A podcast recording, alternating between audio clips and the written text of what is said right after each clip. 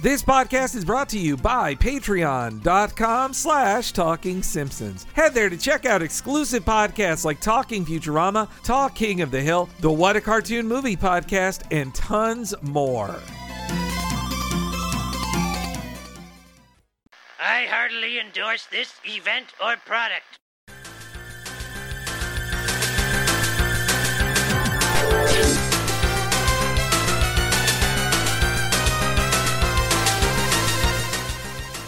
Ahoy, hoy, everybody, and welcome to Talking Simpsons, the podcast that made all those hillbillies go blind. I'm one of your hosts, Big Shirtless Bob Mackey, and this is our chronological exploration of The Simpsons. Who is here with me today, as always? A big sack of sugar, Henry Gilbert. And who is our very special guest today? Oh, I'd say it. I'm Griffin Newman.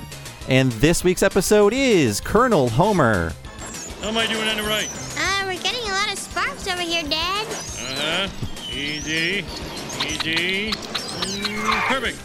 All right, everybody out the window. This episode originally aired on March 26, 1992, and as always, Henry will tell us what happened on this mythical day in real world history. Oh my god! Oh boy, Bobby. Mike Tyson is sentenced to 10 years in jail for a thing that's not funny to talk about. White Men Can't Jump tops the box office, and Silence of the Lambs wins big at the Oscars. Normally we talk about movies, but I did feel like I was like, oh, we should. Uh, it's pretty good timing. We have the 1992 Oscars to talk about with with our guest here in Griffin. But uh, yeah, Silence of the Lambs, a big surprise win, wasn't it at the time? Yeah, yeah. We we covered that movie on our podcast, uh, Blank Check, which I host with David Sims, and that is, I think, one of the coolest Best Picture winners ever. You watch it today, and it still feels like this is kind of stunning that the Academy went for it. But the other thing is, it was such a huge fucking hit, but it came out in like eh, eh, February, March. Yeah, yeah. So it wins the Oscar like a year after it came out, which even back in those days still rarely happened. Now it's like the best picture winner almost always comes out in the last two months, three months of the year. But back then, even you barely got something that early that lingered for that long. Everyone thought it was too violent, it was too weird. And not only does it win, but it wins like every major category. And I think this is the uh, the first time an animated movie makes it into Best Picture, and it won't happen again until Toy Story 3. Correct. Okay. Or, or no, Up gets Up, it. yeah. Yes, yes. That, but it, but in the with ten. Yeah, in the 10 era, it doesn't count the Right. same as how Beauty and the Beast pulled it off. Yeah. I was. Oh, I will say. I will say. I was on a flight to here to record Talking Simpsons exclusively. The only reason I flew out here. And we thank you. Yes. my pleasure, and I will invoice Oh, you guys. but um, they, they were they were doing the inflate trivia thing, and the question was, what was the first animated film to win Best Picture? What? And the options were Beauty and the Beast, Up, What? and Toy Story 3. And it was like they flipped win nomination. And then like it selects Beauty and the Beast as the correct answer, and then it says like Beauty and the Beast won Best Picture. Well, good for Beauty and and the I said Beast. like you make like them- doubled down on the fact. yeah. Did you make them land the plane? Yeah, I said, "Get me the fuck off here!" I was in an exit row, and I just pulled the lever, and I jumped out. Well, I was at Simpsons Trivia a few months ago, and they got an answer wrong, and I knew the answer. and It was like panic attack time for me. What, can you can you share what it was? It was uh, it was the name like who is the antiquarian in Springfield, and it's Ho- Hollis Hurlbut, but they had the name uh, incorrect in some way. I, I forget, Okay. and uh, I knew I was right. Yeah. I knew I was right. I uh, hosted. I in a weird former life, I had to host a Star Trek trivia thing, Hmm. but the questions were all written before I got there, Oh. and so I had to present them, and I just had to trust like, well, they got everything right. And one of the questions was that I am not a Star Trek super expert, Uh-huh. but even I know that Worf is the guy who says, I am not a merry man in the Robin Hood episode. And that question comes up, and they're like, who said it? And Worf is there, but whoever programmed it made it data. And I felt, and when the question came up, and every person in the audience got it wrong because it was, they picked Worf, they, I was getting booed remorselessly. I was like, I didn't write this. I did- so then I spent the whole rest of the night doing, we were going to be doing it the next day. I was like, Yeah. I have to double check every single one of these, or else these Star Trek conventioneers in Las Vegas are going to destroy me. I, I I know we're going pretty far afield pretty quickly Yes. here. We do that up front. Yeah, but I uh t- 10 plus years ago, there was a thing where I was up for to do like the red carpet stuff for the Sundance channel and then that somehow morphed into them being like we we might need a person to do like the interstitials in programming, in between programming. We're hmm. going to like test you out to be that guy. and the interstitials were all going to be sponsored by Starbucks and they were like we want like a persona in between shows who's like kind of a hipper robert osborne and like younger who can like give context for the movies in these starbucks. And i was like this feels like a job i'm well suited Yeah. for this mm-hmm. you know mm-hmm. i'm like in my early 20s i'm like looking for any break. I'm like this seems like a thing i'd be good for. And then it what it ends up being is i have to self-identify as resident movie expert griffin newman while sitting like wearing like business casual wear at a starbucks using language that's all been vetted by the starbucks team. So they were like uh you know and it was it was comparing that oscar season to other movies that sundance had access to or whatever. So they were like if you enjoyed the subtle notes and bold flavors of daniel day-lewis's performance in lincoln you might also enjoy my beautiful laundrette or whatever it was right? And i kept on being like this wording is weird. And there's a team of starbucks people and they were like you cannot change the wording at all. Every term you use to describe a movie or performance has to also be applicable to coffee and the new roast they're trying to promote. Oh but the worst part of it was like, hey, here's a fun trivia fact. This year, John Goodman is in Argo, nominated for Best Picture. But do you know that he was also in The Big Lebowski? Pretty cool, huh? Most people don't know that. It was truly that was the level of trivia fact, and I had to like say this and be like, "I'm Griffin Newman," like my own name. And some guy oh. tweeted at me and was like, "Hey, dipshit, your trivia facts suck. Everyone knows this shit." And I DM'd him and I was like. My guy, I couldn't agree with you more. This was the worst experience of my life. I think Trivia. everyone agreed this was mutually bad, and he was almost he like he messaged me back and was like, "I understand that sounds terrible. What an awful position to be in. You How should- embarrassing." You should have to click at least twice on IMDb to get good trivia. That, Yeah. That's a one-click trivia fact. Not even. I don't think anyone would bother to submit.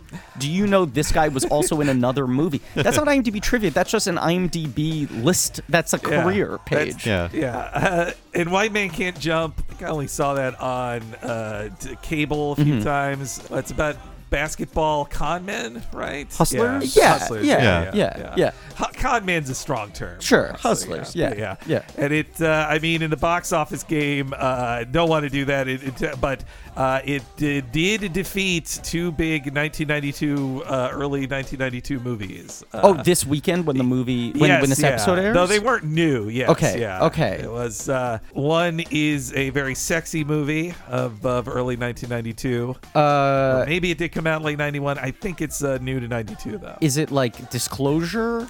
Uh, in the in that ballpark, uh, but a little earlier with uh, with a Stone Cold Fox. Uh, you know that maybe is too obvious. Let's say Uh, Lisa I, I do S. know the answer, but this is Griffin's game to Yes. win. Okay, it's not Sharon Stone, is it? It is. Yes. Is it Basic Instinct? It is basic Wow, instinct. wow, yes, yeah. okay. And then uh, and then a co- uh, it is a comedy, the a big comedy of uh, of '92, a surprise one. Uh, Wayne's World. it is Wayne's World, Right, yes. which I just Hey. know was like a January release. Yeah, wow. I watched the that. I think I watched that twice in theaters as a kid. Wayne's World. but, it is, uh, uh, in my opinion, one of the all-time great film comedies. uh, it really. I don't think there's. Mm, do I like MacGruber more than it in SNL comedy world? That's a really tough one. There, there are few comedies I like more than Wayne's World, so it's my default best SNL movie, but it's almost an unfair competition. like MacGruber, I think is phenomenal, but Wayne's World I put up there with like the best of Ernst Lubitsch.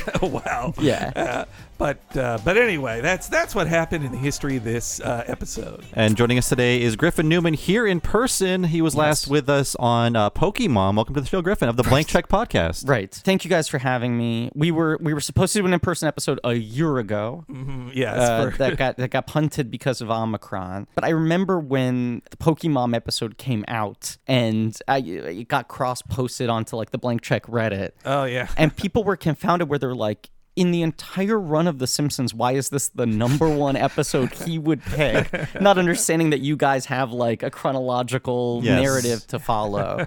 but this is, I, I wouldn't say it's one of my all time favorite episodes, but this and the timing just worked out well is much closer to being like a, a major canonical mm. episode for me. Yeah. Though it was fun to talk about your love of Michael Keaton in that one. Yeah. That's the yeah, connection yeah, to that, from- Yes, it was fun to talk about Keaton, but this has the same thing. I mean, we talked about in the Pokemon episode, felt like a vestige of what this episode does well that the show had started to move away from, which is like you hire a guest star who isn't just the most famous person at that moment to give Mm-hmm. an actual performance with a real character. It's not just Yeah. them doing a version of their persona with a caricature that looks like them. Yeah, well, this is a real country fried episode. And that's why we had on a guy from New York City.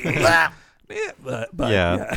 uh, but I mean, Griffin, you're here for a landmark episode because this is the sole episode that Matt Groening ever wrote for The Simpsons. The the only episode he ever wrote. Yeah, that he has he has full writing credit on. Like technically, Sure. he, he co-wrote Some Enchanted Evening. Right, I was gonna say. Telltale yeah. Head, I think. There's like a Telltale Head. few Yes. in early seasons. And in 22 short films, he has a co. He's one of the. I think he wrote a short in that. or- Right, but, yeah. basically that episode is like every staff writer at the show at that time gets credit. yeah, right? pretty much. Yeah. Right. So This is like the one true Groening episode. Yeah. For whatever that means. As much as the show is always obviously a collaborative thing. Well, Yeah. me and Bob have, have theories on why. Uh, Yeah. The, the timing exactly of it. Too, I, I, my, my theory, it's it's. I mean, it's the end of season three. Uh, Yeah. we know behind the scenes, big Sam Simon feud. They're not getting along. Right. Matt Groening's getting all the credit in the press. I think this is him saying, "I can do an episode," Interesting. and he says, "Yes, I had a lot of help uh, from the staff because he is not a, a TV writer." Right. But I think like he felt that if he felt it necessary to actually have his name on an episode because the Sam Simon feud was just heating up so much, and Sam Simon will be gone very very soon. Yeah. Yeah. Not from this earth, but from the show. No. But yeah. That takes longer. When Yes. does when does Sam Simon officially leave the show? Is is he like lurking around in season four? You know, I think four. He's He's, like one foot basically in, one foot done. out. No, Yeah. definitely. Sorry, they said on the season four Treehouse three, they tell the story of to write the King Kong one. They went to Sam Simon's house to watch in his big on his big TV Sure. King Kong together. And Matt Groening has a joke of saying like, huh, "I wasn't invited to that, huh?" But Interesting. I think he's basically gone then, but they there's definitely been enough stories in season three of like, oh, Sam pitched this, Sam pitched that. Sure. And that- uh, on yeah. some outtakes for Homer at the Bat, we heard Sam Simon directing the baseball players. we heard his voice. Yeah. Okay. So, but we also, I my guess too on that of why this is a kind of a response to Simon is that when we interviewed Jay Kogan, he tells us this very funny, and uh, Jay Kogan is friendly with Matt Groening. He wasn't saying this to diss him, but Sure. when he was, we asked him like, "Oh, you wrote on the first Treehouse. How did that come together?" And he said Matt Groening, you know, popped into the writers' room one time and said, "Hey guys, we should do a Treehouse," and then he popped back out, and they said they all kind of, I'm paraphrasing, Yeah. they all kind of grumbled at like Matt Groening just showing up, giving us work, and then leaving to do all the interviews again that gets all the positive press. Like, so I think it is that Groening wanted to write this to say that if they were grumbling in, in season two of like Sure. Groening pitches stuff and then doesn't actually do the work of writing and he's saying, Right. here we go. I'm writing this thing. This is my story. Yeah. Yeah, it's interesting. I mean, you threw me a couple options of episodes from the season. This is obviously a, a great season. Almost every episode in this season is like a good pick. Oh, yeah. Um, but I this was the one I jumped to just because I think it's such an interesting opportunity to talk about the Groening of it all and his name being so inextricably tied to this thing that like I- eh, eh, you know I think he's less essentially a part of than a lot of animated shows, mm-hmm. which I don't say to diminish him at all. What mm-hmm. I think is interesting is like his involvement in Futurama is basically what most people assume his involvement is for the entirety of The Simpsons. Mm-hmm. Where it's like he's really on Futurama every time they reboot it. Yeah, and clearly that's like his baby, you know, with other people, but like stays in the game versus like The Simpsons feels like a franchise he started and then has now let other people like continue. And even just in terms of like, it's obviously in his art style. But the show is so different from the sensibility of life in hell. It mm-hmm. doesn't even feel like one of these examples of like, oh, a guy has a thing, and then obviously people come in and adapt it to television, mm-hmm. but it has his thumbprints. The whole narrative of like him coming up with Simpsons semi on the fly to be able to not sell his baby. Yeah. You're like, The Simpsons is such a thing that is so thoroughly built by Sam Simon, James L. Brooks, and Groening together at the beginning, and then really evolves with all these different writers who come on. That it's funny that like he will forever be Matt Groening, creator of The Simpsons, celebrity in and of himself, mm-hmm. And people I think credit him with so much of what happens. Well, he was really on board uh, in these early seasons. Yeah. If you look at storyboards, they're covered with his notes. He was very protective of the show. Some of the things that haven't aged well, there'd be many more of those if Yeah. he was not involved. Yes. Uh, and he hated the Apu thing. Like, Right. they did it as a joke, I think, just to annoy him, right, Henry? I think there's definitely feels of like they do so many like Hitler jokes to annoy him and other and everybody puts the the very you know broad original choice of Indian convenience store guy Yeah. as they they now put it on Sam Simon who's like that's funny just do Sure. it like yeah that also feels you know feels like them trying to blame a dead man so people won't be mad at Well, a living and person. Yeah. uh, to be clear, I'm not trying to diminish what he did at the beginning of the show. It's just it was like he was incredibly important for the first handful of seasons, but in a way that was like all about the tension of those three guys pulling at each other. yeah Rather than it being like two guys hired to help Matt Groening's vision hit the screen. Well, and and I also I did get the sense with Groening, like right after he writes this script is when they really start taking off with Bongo Comics and- Sure. and, Simpsons, mm. which is fully his playground. like right. he owns that, and I think it is like he does, especially because it is a Gracie Films production. Yeah.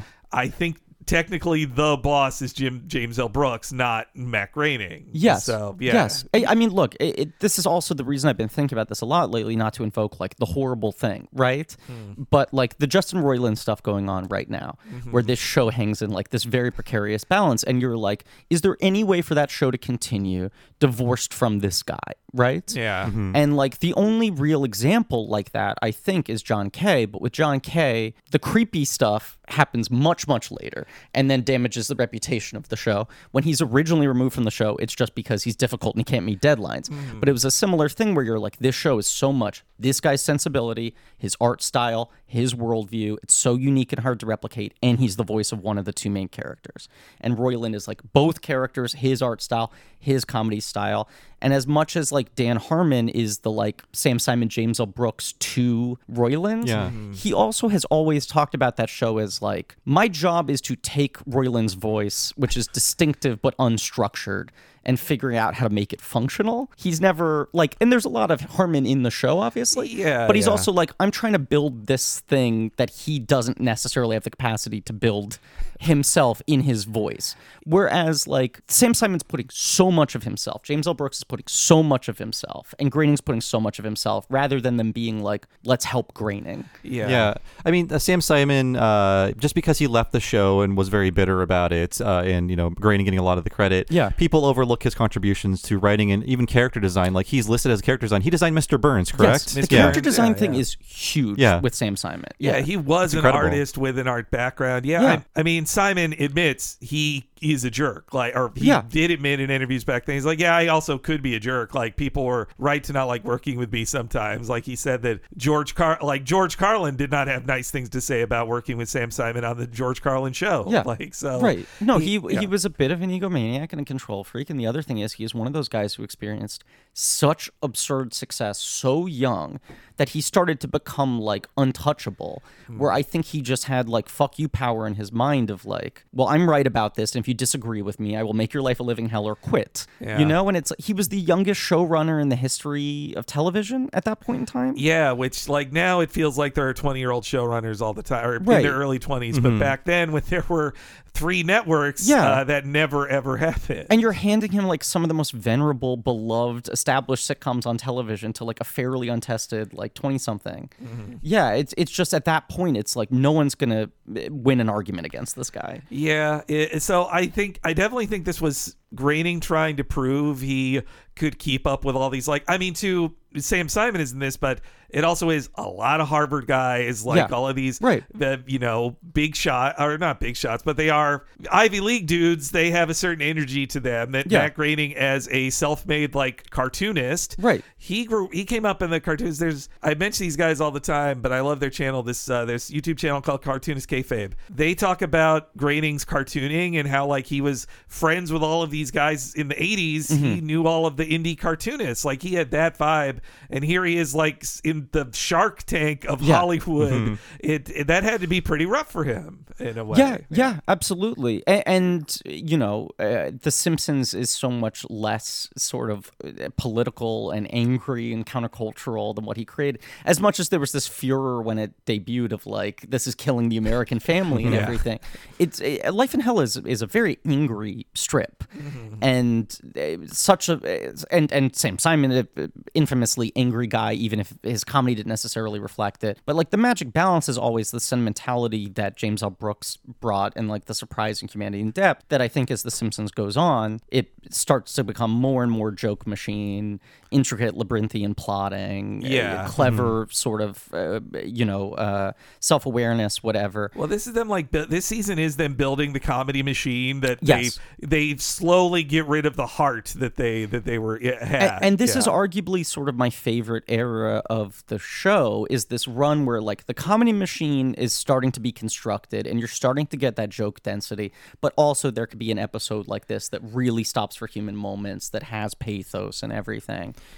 Yeah. and it's funny that it's a Groening episode because that isn't necessarily what you would think was his major contribution to the show Yeah, I was thinking, why did Groening write this episode? Right. And, and I guess part of it is he he's does. not a southern guy Yeah. No, he's Yeah. from Portland. And I think part of it is he does have a, a music journalism background. That's kind of where he started. He was working in record stores. I think he worked at like Licorice Pizza, that Okay. record store. Yeah, yeah. Um, and I, I feel like it comes from that, and also it comes from uh, Coal Miner's Daughter. And uh, Henry and I both watched that last night uh, separately. Yeah, we did not we did not plan on doing it. But I was like, There was no Talking Simpsons sleepover, Yeah. but um, uh, you don't have to watch it because it's it's very very loosely based. I would say like partially inspired by that story, but uh, it's like Loretta Lynn, Lorraine Lumpkin, uh, Right. Lumpkin. That's really the only connection there, and maybe like a few very very minor things. Like the biggest reference I saw was the use of the word "dad burned." In Oh, sure. this and in Coal Miner's Daughter, but um, and, and also because Beverly D'Angelo That too, is yeah. Patsy Cline in the movie, Right. so they're like, okay, we can get her in this. But yeah. another example of like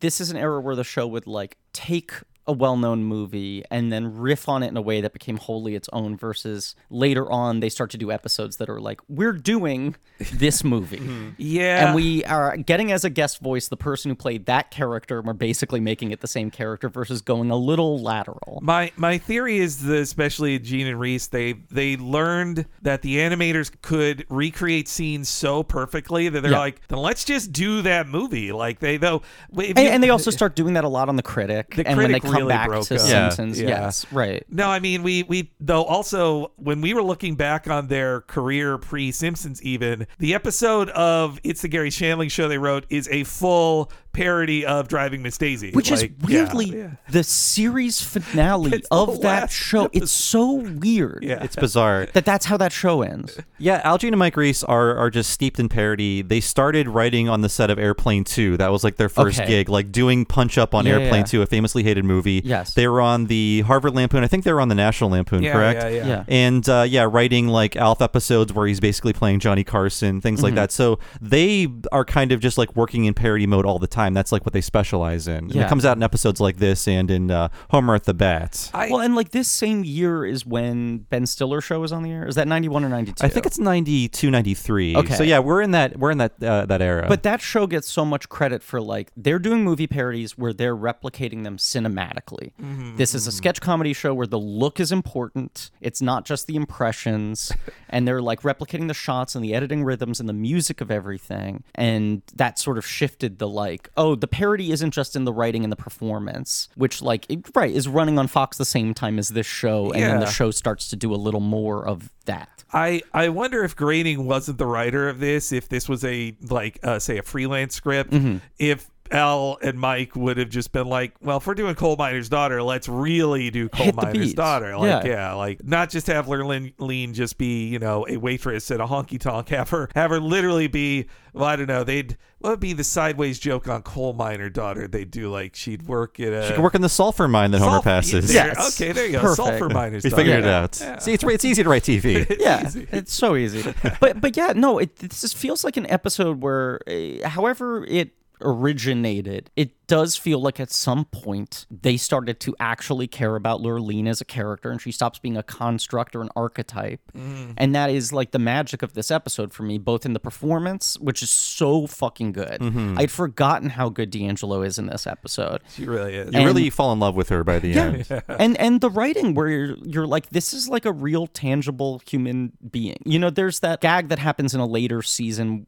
is it the pen pals episode or something where there's the bowling team that is the home wreckers Yes. Yeah. and it's Jacques uh, from Life on the Fast Lane, her, Mindy Simmons, and Princess Kashmir. Yeah, Princess Yeah, Kashmir. yeah, Yeah, yeah. I Yeah. will say her future appearances aren't quite as flattering, including Oh. "I spent last night in a ditch." But in, in season yeah. 16, she comes back uh, for like a sequel to this, probably because they were recording the commentary for this Yes. while Al Jean is running the show. Again, he's like, "Lurleen, let's bring her back." do not like that episode, and we can talk about it. Yeah. at It's not some that great, point. no. No, Um, but it, it- it's like, well, those three other characters are more comedic archetypes, right? Or Mm. like plot device. I mean, like Princess Kashmir barely talks, right? Jacques yeah. is just kind of like an absurd notion of the world's most Mm-hmm. romantic man. Mm. And Mindy Simmons, I, I think is a great performance from Pfeiffer, but the whole joke there is like, can you imagine if a woman who looked like this acted this much like Homer? Right. Yeah, the- versus Lurleen, you're like to call her a homewrecker is sort of like almost belittling the character and the sort of like essential sadness of her, but also the like nobility of her in like I, I find her love of Homer very touching in this and her acceptance of the fact that you won't sleep with me is almost the exact quality that I find compelling about you.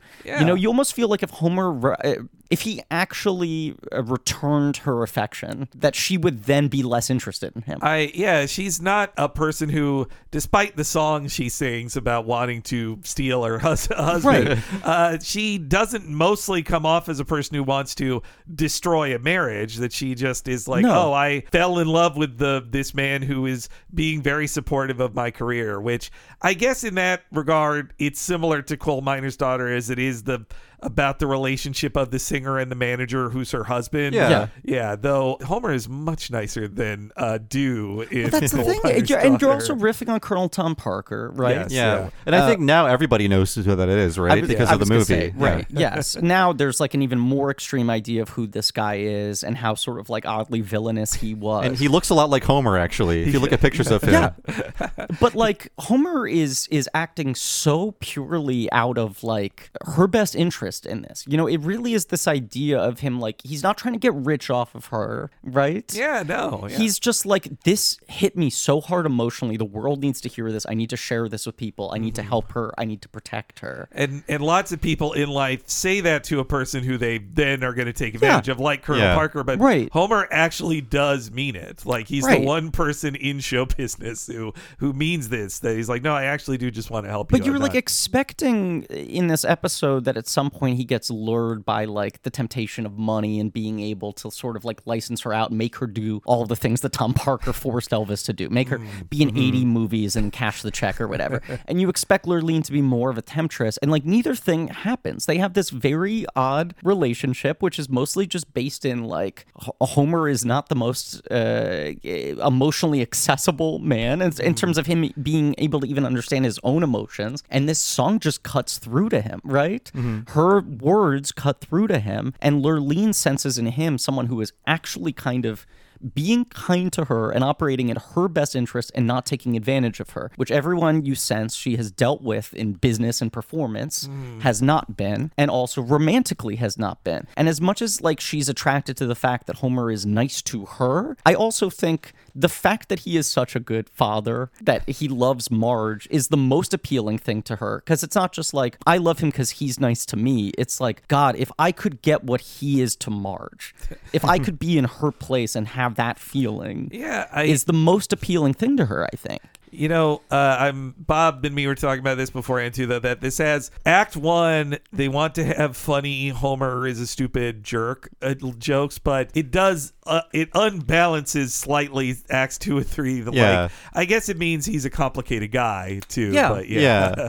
yeah, I mean, like I think that act break and the commercials that would follow kind of like reset your memory of Homer because he's much sweeter in 2 and 3. Like he Yeah. I guess I mean, we'll get it into the episode, but um he does abandon his family, you know. uh, sure. Yeah. as, as far as as far as they know, he's gone. He's out of the picture. Yeah, it's uh, fun- in, at the end of act 1. Um, if Matt Groening had left his wife around the time he did this episode, this would be remembered as like Close Encounters of the Third Kind. Yes. just Yes. these Yes. justification movies of divorced men. Uh, Yeah. One one more preamble thing I want to go over though is that uh, this is technically the first Homer gets a job episode in which they don't try to justify that within the show. There's no built-in scene of Homer asking for time off or worrying about like Oh, oh, interesting. But I have a job at the plant, and like Mike Reiss was saying on the There's commentary, no plant conflict. yeah, yeah, Yeah. It just it's not there's not even like a scene with Burns or anybody else Yeah. there. And Mike Reiss was saying on the commentary like this worried us, like because there was still the reality of like no Homer has his nine to five, but at this point they realize Homer gets a job can be a, a device for an episode. And we saw in the past he was like the Capital City goofball. Right. He went to Capital City to um, work f- for his brother and on Yeah. you know becoming like a car engineer or whatever. But in both those episodes there was at least some mention of the plant or some scene Mm-hmm. with uh, Burns or whatever. But this is treated more as uh, like a, a hobby and a passion project. And I also think this episode's smart in terms of like him getting off the train right at the moment where it maybe would become an all consuming career. yeah, yeah. you know, he- she's just sort of starting to have her breakthrough where it's like you believe, even though the show isn't wasting time showing us this, that Mm. he still could be working at the plant every day, nine to five. yeah, they there's in Coal Miner's Daughter, they kind of have that moment where they're like, "No, you're famous now. Like we don't have a job anymore. Like your your song's number one now. And Right. You've, you've been on the Grand Ole Opry 17 times in a row. We're on the roller coaster now. Yeah, you can't yeah. get off. Yeah. Also, it's like once you're successful, you can't. You're not gonna not be successful. You can't stop being. And and then your biopic gets boring. Yeah, Yeah, yeah. you got to start taking some pills if you want to speed this thing up, or the or the Telltale whiskey bottle has to come. Also, that movie, not to just talk about that movie a bunch, but I like it does hit all of the like walk hard jokes of mm-hmm. like, oh, the bloody rag her dad's coughing Sure. into. Yeah. Boy, he's gonna last long in this movie. And they play the titular song at the end. It's what you're waiting yeah, for. like, Yes. Well, now it's time to sum up my whole career in one song. Ah, I was a cool, and it's a great song. And Yeah. and in this era of most biopics just having lip sync in it, Right. She's fucking singing it. yeah, Like yeah, no, it's an incredible Hills. performance. Yeah, yeah, It's she's Yeah. th- this Sissy Spacek's a good actress. Good she's ass just really actor. going somewhere. Yeah. yeah.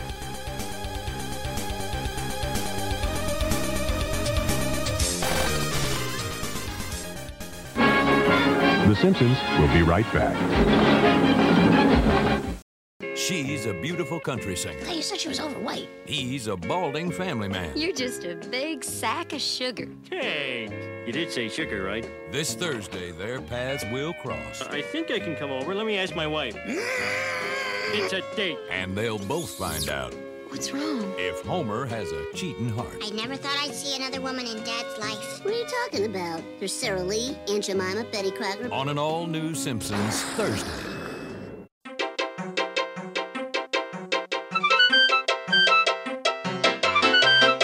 Welcome to the break of the podcast that stands by its manager. And a big thank you to our guest this week, Griffin Newman from Blank Check. We had him in studio to record it. It was so great to record in person with Griffin. We love his podcast, Blank Check. We love his uh, podcast as well, the George Lucas Talk Show. You should check that out on YouTube. He does so many cool things, and we were so appreciative of his time and coming over to record with us. Thank you so much, Griffin, and follow him on Twitter as well. And if you enjoy the Talking Simpsons podcast with cool guests like Griffin, you should know me and Bob do this as our full-time job.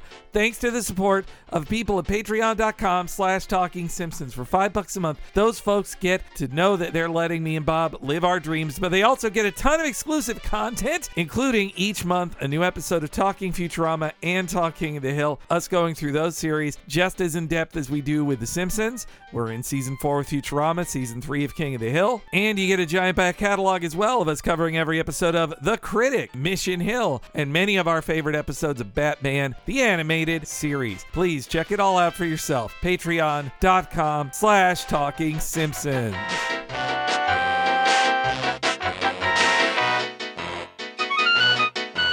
But if you want something even nicer than sitting on fiberglass, hey, you need to sign up at patreon.com slash talking simpsons premium level because that is where you get an extra podcast each month. What a cartoon movie. Me and Bob going through an animated feature film, crazy in depth, just like we do an episode of The Simpsons. Often over five hours, sometimes over six hours long.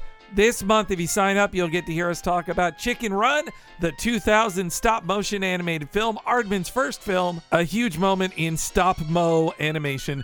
As well, last month you would have heard us talk about Superman, Batman, World's Finest, the first meeting of the two characters in the Bruce Timm DC animated universe. We have a giant back catalog covering films like Tokyo Godfathers, Dumbo, everything from Akira to A Goofy Movie, Spider Man Into the Spider Verse to Beavis and Butthead Do the Universe. Check it all out for yourself and all of the extras you get at the $5 level at patreon.com slash talking simpsons.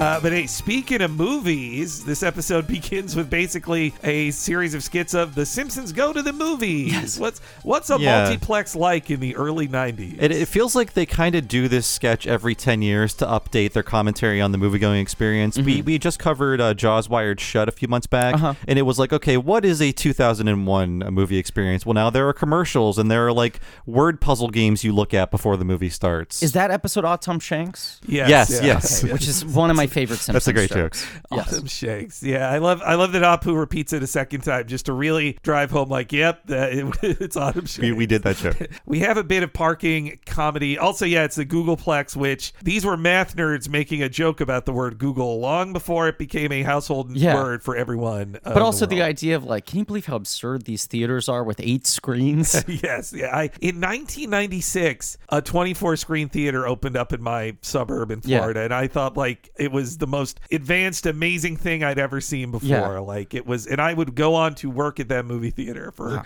three whole years. Yeah. AMC, AMC. I Well, that's right. open. 2000 was when the AMC 25 opened in New York, which Mm. would felt impossible, especially in New York where like real estate's so cramped. Yeah. You were like, what are you fucking saying? There are 25 screens. It felt so. Or do each of them have one seat? That was the the magic of the movies then of like oh I can go to like four different movies all of a sudden this is yeah incredible. Yeah. uh, and I lived this thing of trying to park in a movie theater parking lot multiple days a week for three years when working at AMC theaters yeah and yeah this compact car thing this also feels I don't know I was just in Northern California where my mom lives and to go to the movies it was the reverse of this of like they we came in a regular size car and Yeah. every car was an SUV or a giant truck. And Gotcha. We were Yeah. trapped in between all of them. Yes. But All of these jokes about parking are from people who live in LA. yes. Yes, Really? Yes. yes. Springfield becomes LA when they need it to. Yes. Yeah. that- yes. when someone has some uh, uh, an axe to grind. Mm-hmm. Yeah. Uh, and yeah, we have a joke about like, well, look at all these movies now, and that uh, Honey I Shrunk the Kid parody of Honey I Hit a uh, I Hit a Bus and Ern- School bus. School Bus, and Ernest versus the Pope. Although I, I think Bart is pitching the first pitch for that joke where he says Ernest cuts the cheese. It's like, was that the first pitch? Both of them was thrown out? Both of them attacking Disney Films, the company that would later uh, own. them. Interesting. And Yeah. then look who's oinking, of course. Of course. I mean, this feels very indicative of the the sort of Simpsons starting to establish itself as like the Harvard Lampoon, the erudite comedy. Yeah. We're making fun of this dumb, lowly comedy trash that America eats up like slop. I don't Yeah. think they're as mean to other movies now. I No, really no. don't in current No. shows. Like, and yeah. it predicted 93's uh, Look Who's Talking Now, which to me feels like the most defeated movie title. Like, look, okay, this is happening now. we don't know. is talking. It got out of control. Uh, but uh, yes, the the family seeing the movie together. We would never do the separate and watch movies separately. Like it was always just. Huh. Well, my dad, I think I saw three movies ever with him in a movie theater. Really? Uh, Okay. And and they, my parents didn't divorce until I was thirty. So uh, they, but yeah, my mom just took me and my brother to movies all the time. That was my dad was that figure because my dad worked a lot. The week my mom was mostly main parent, and then the weekend my dad would basically have to like take my brother to little league shit and take me to a movie movie, and I, I we the other one would have to go to the other. Mm. But I saw so many movies with my father, and he would just tolerate the movies we wanted to see. There was never the "I'm gonna go watch this and meet you back here" thing. My my dad saw Forrest Gump, Batman, 1989, and Saving Private Ryan. It was another Okay. Tom That's a big thing, three. Yeah, Yeah, that's those be fair, three. those are like three canonical. Yeah. Those are dad friendly movies. Yeah. Yes. Now, I echo the thoughts of our friends on We Hate Movies, but uh, showing up at the theater without knowing what you're seeing is psychotic behavior. Yes. Yes. Psychos. It- Yeah. yeah. absolutely. Yeah. Yeah. No, who who doesn't plan these things in advance? Like, hard, like that's why I want to work in the movie theater so I could see a movie earlier Right. or, or be on the inside track as much as I could. If like feel like I'm part of this world here of movies. But the only variation on this I will do sometimes is be like, I have no plans. I'm near a movie theater. Mm-hmm. What's playing at this movie theater? But then I look it up and I'm like a dork who knows what all those movies are. Yeah. And they're already on a notes app I have saved, uh, list I have saved, uh, and I get to cross one off. and, you know? and now every movie theater uh, that I, there used to be three movie theaters within three blocks of me. Now they're all closed except for one that is full of rats. Uh, it's it's trip. full of rats, and also it is closing. So Oh, okay. Oh, did that Is news it a finally come Regal? out? Is it Yeah. a soon to be fallen It's a? Regal. it's a regal, yeah, Okay. and those rats are going to be homeless. Right. Oh God, they're gonna come across the street to me. but Tuck your pants into your socks, everybody. uh, but yeah, so it's them picking out movies. It's funny that Marge gives them money. They run off to sneak into an R-rated movie, seemingly. Uh, Yeah. I love they pick Homer picks the Stockholm Affair, which he thinks is like Emmanuelle or something. right.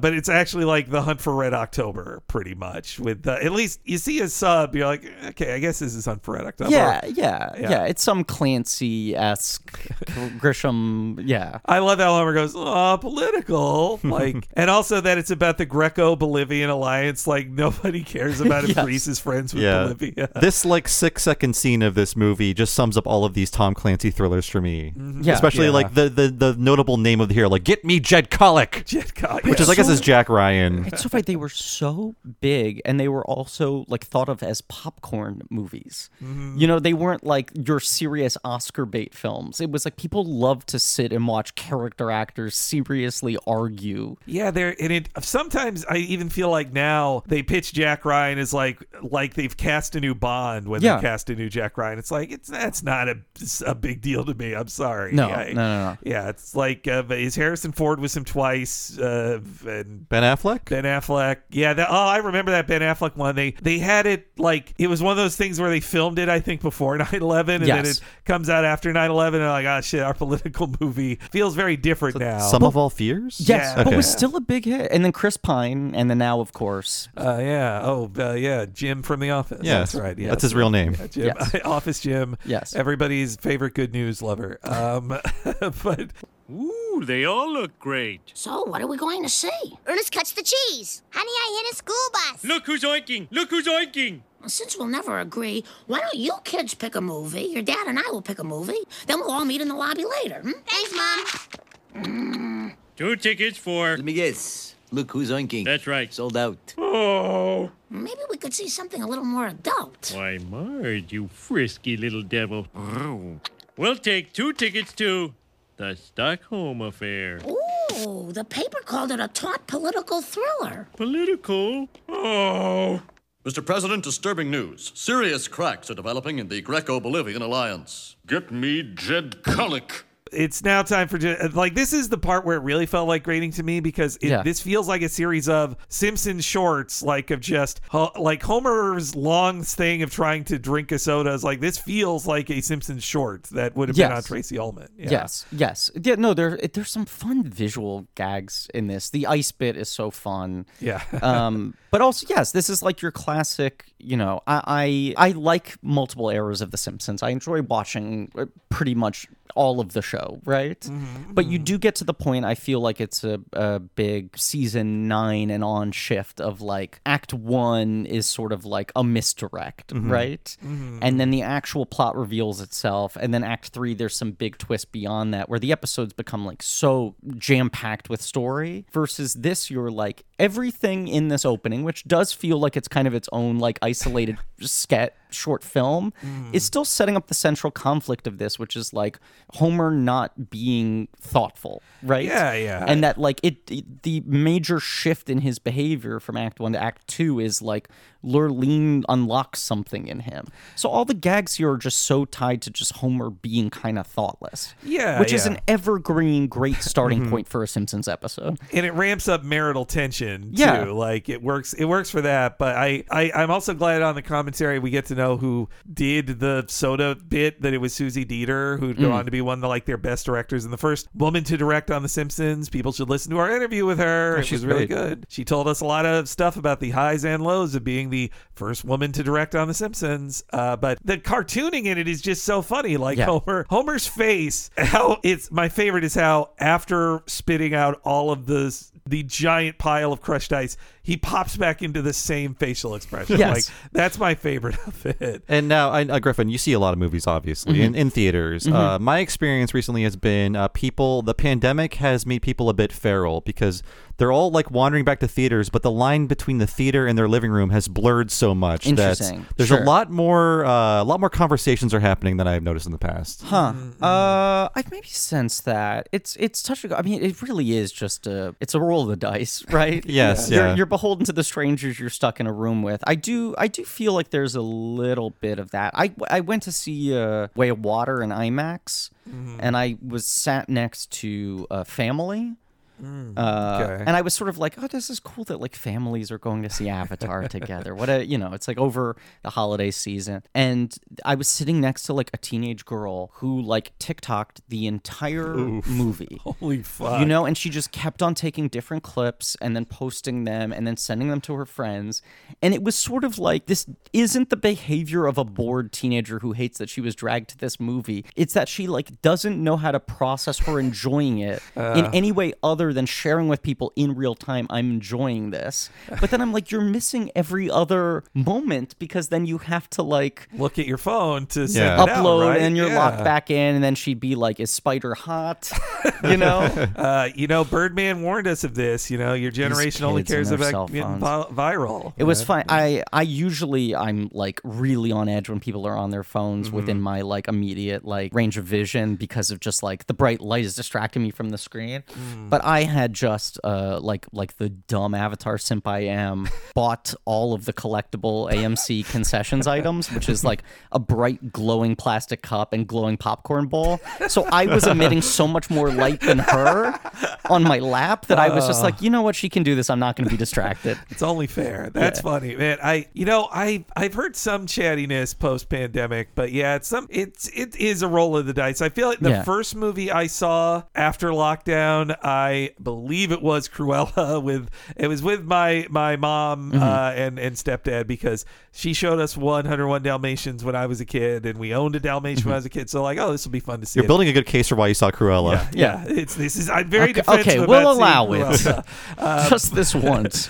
but but yeah, so there was a bit of talking though. It did. I was feeling a lot like, boy, everybody is just used to just chatting with each other during a movie. I, I think uh, what you're maybe right about, Bob, is that when I hear people talking at the theater now, it doesn't feel like people like yelling back at the screen or being like loud and obnoxious. Or even like asking questions like, "Oh, what do you say?" Like like what Homer does. Right. It just feels like people just having a normal room tone conversation. Yeah. With no awareness of the fact that they're in a public space. Like they're just casually talking about whatever. yeah, Yeah. yeah. I though if I could complain uh, the one chattiest group I've been in a theater with recently, it was we have friends who work for RiffTrax. I love Mm. RiffTrax. I love. I if I could make one, if I worked at RiffTrax and could make one change, I would have them at the start of any live RiffTrax thing that can be viewed in the theater with Mm-hmm. Fathom events, have a sign up that says, "You are not in RiffTrax. Yes. You aren't funny. Yes. Don't say jokes yourself. Yes. It's on the screen, like because we are surrounded by people at the movies who are like they're in. I get it. You're in your RiffTrax mood. You're you're in your early 40s like we Mm-hmm. Yeah. are. You want to make jokes like Mystery Science Theater, but shut up.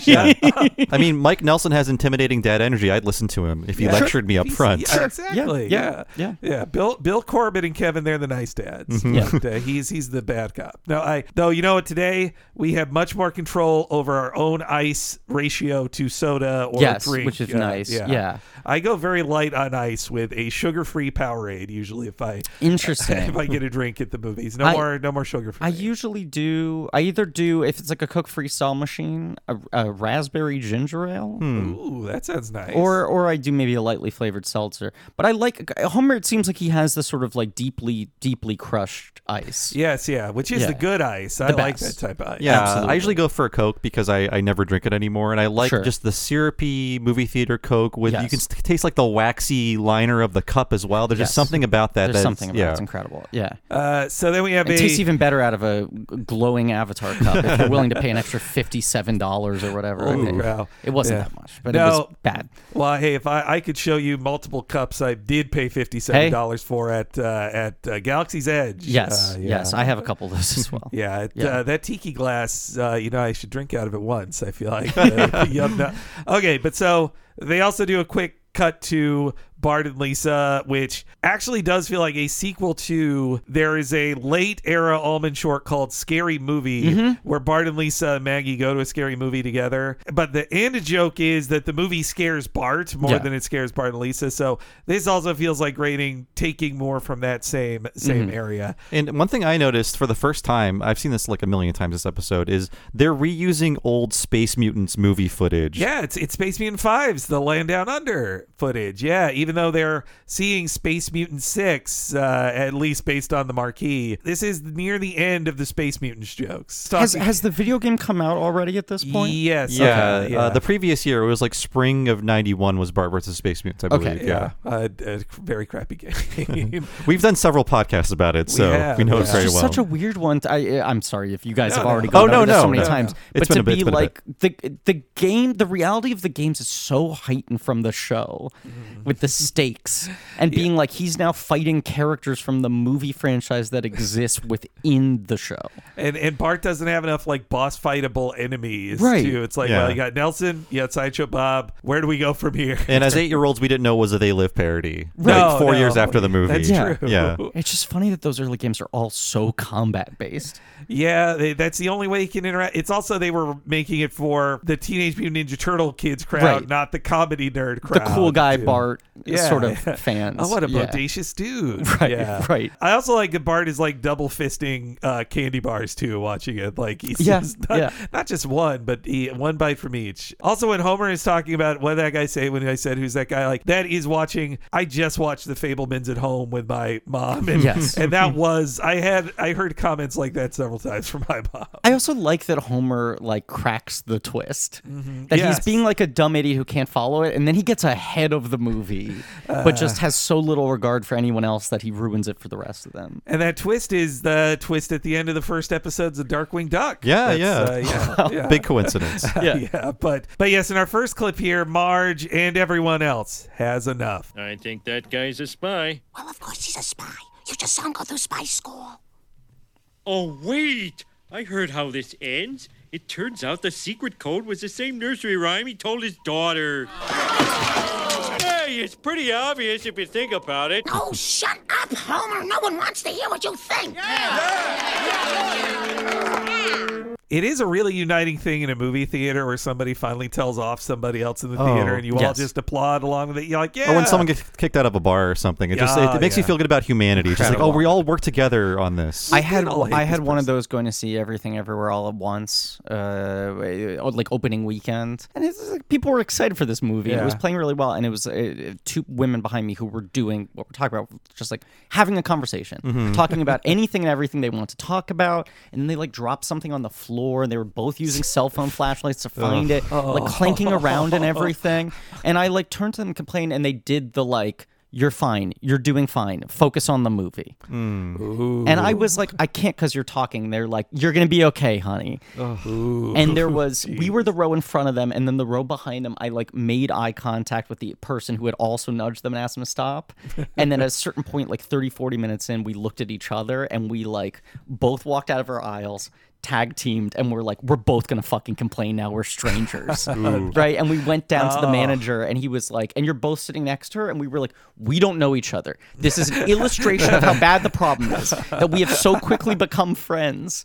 And at the end of it, we like shook hands. They kicked him out. We felt so satisfied that it had won. But I think that's such a key to this episode is that like Homer's selfless, but the thing that gets him to drive so far mm. is like he's so deeply embarrassed by the fact that Marge embarrasses him in public and everyone applauds. Mm-hmm.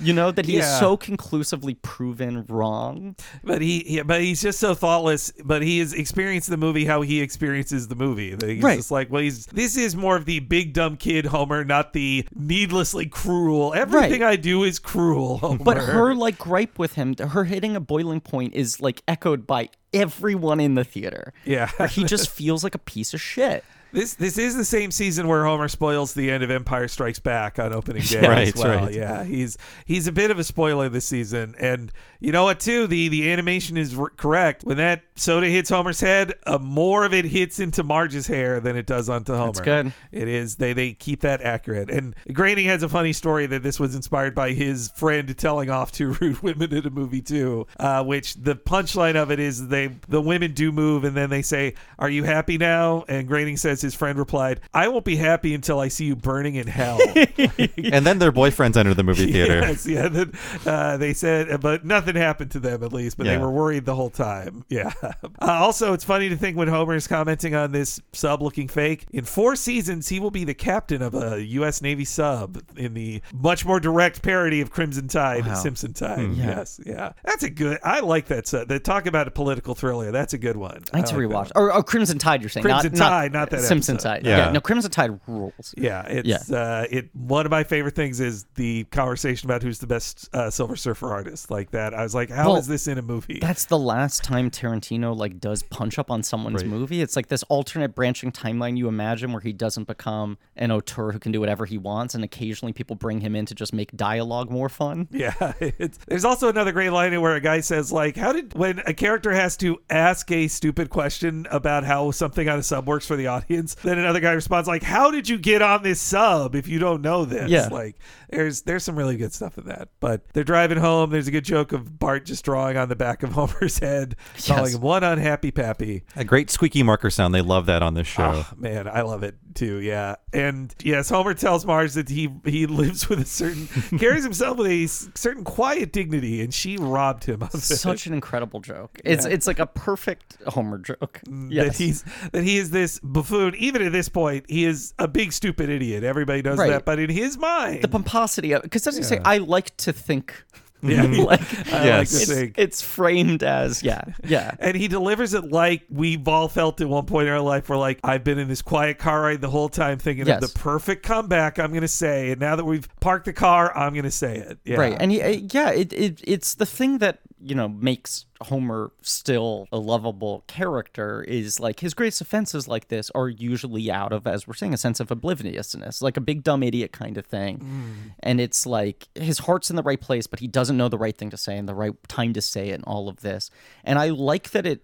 him driving away feels less spiteful than him being like I need to work through some shit. Like, Yeah. he just doesn't really know what to do with himself and how he feels. He, he wants to be alone, not Right. like be have a big argument or whatever. Yeah. Yes, yeah. I, like I. I do th- I mean uh, too much media now is all about like apologizing like apology fantasies like what if this person apologized to me and the entire movie's about that but I feel like uh, in this case there should be some uh, making it up to Marge he makes it up to Marge by not leaving her basically Yeah. uh, so like I don't like how he acts here because again uh, in Acts 2 and 3 he's played as like oh a, a sweet man who doesn't know any better but Yeah. this does feel a little bit cruel but again the the act break and the commercials that follow will like kind of wash that out of your memory if you're watching this in 1992 Right. I also like Homer thinks he had a good line to go away on, and he has to come back to give Maggie back. Yes. which I think that's the better button on the seat. Like Lisa saying the the executive stress ball isn't working. It's cute, but I think Homer dropping off Maggie is, Yeah. is a better button. Yeah, yeah, I agree.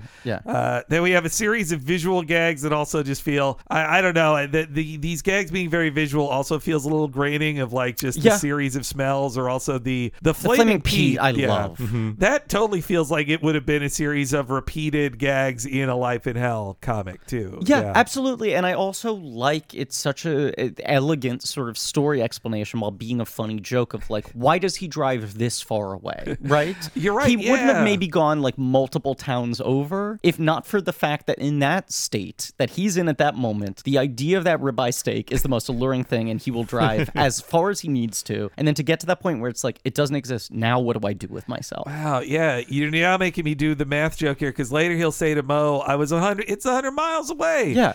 and it said Flaming Pete's is 75 miles away, so he drives 75 miles to Flaming Pete's, then the remaining miles to Spittle County. That's Yeah. so funny. Yeah, that it's you're right. He is left with nothing else to do after uh, then al- also after being bedeviled by smells, including Yes. open sewers next 40 miles. I think is my favorite of the lines. There. Yeah. Also, oh no. Yeah. Oh no.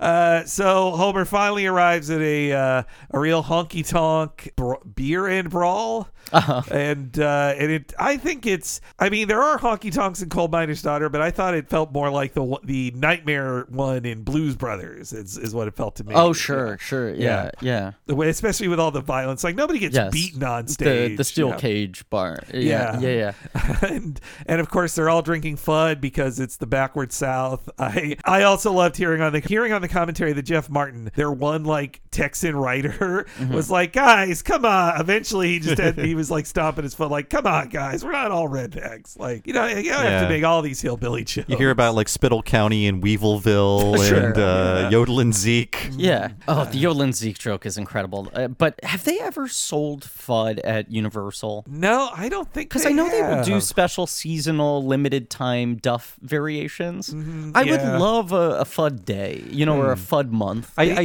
didn't know they actually had Duff. I thought it was just Sam Adams in like a, in Well, a Duff cup. it is called a Duff. You order Okay. it, but I think it does. There's an asterisk. I, as I recall, there's like an asterisk of like, well, it's Sam Adams if you have to know the brand, but it's a Duff. They're different yeah. varietals, and they Yeah. will do what it- they, they do like Dufftoberfest, They- where there was actually a new special seasonal Duff. Is that just a seasonal Sam Adams? Maybe. Okay. Uh, yeah. Yeah. But I- it's a different flavor. I Yeah. wish I wish they would do like a country music month in there and just Yes. have like have a Lurleen cosplayer or whatever. That would be fun, it, right? Or even just like if, if in conjunction with booking country music acts to play, Yeah, legitimate country music acts, they sell Fudd. especially in Universal uh, in Orlando. I feel Right. like they get it even more now. By the way, talking about dumb, dumb idiots who will buy expensive cups, you can literally just serve me the same beer but upcharge me for a limited Fudd mug, and I will buy that. we all will. Yes. Yeah. They, yes. Well, I mentioned this before on podcast. I want to pitch it to Griffin because you Hmm. know Galaxy's Edge has that cantina, whatever it's called. It's I like still have not been. I have gone to Galaxy's Edge twice, and the first time was early enough in COVID that I didn't want to be indoors for that long drinking, and the second time I just couldn't get in. So I'm still dying to go to. Well, you probably know the rules in that it's like a reservation. You're in for a certain amount of time. You have to order two drinks. Yes. I want that, but I want that from a Moe's experience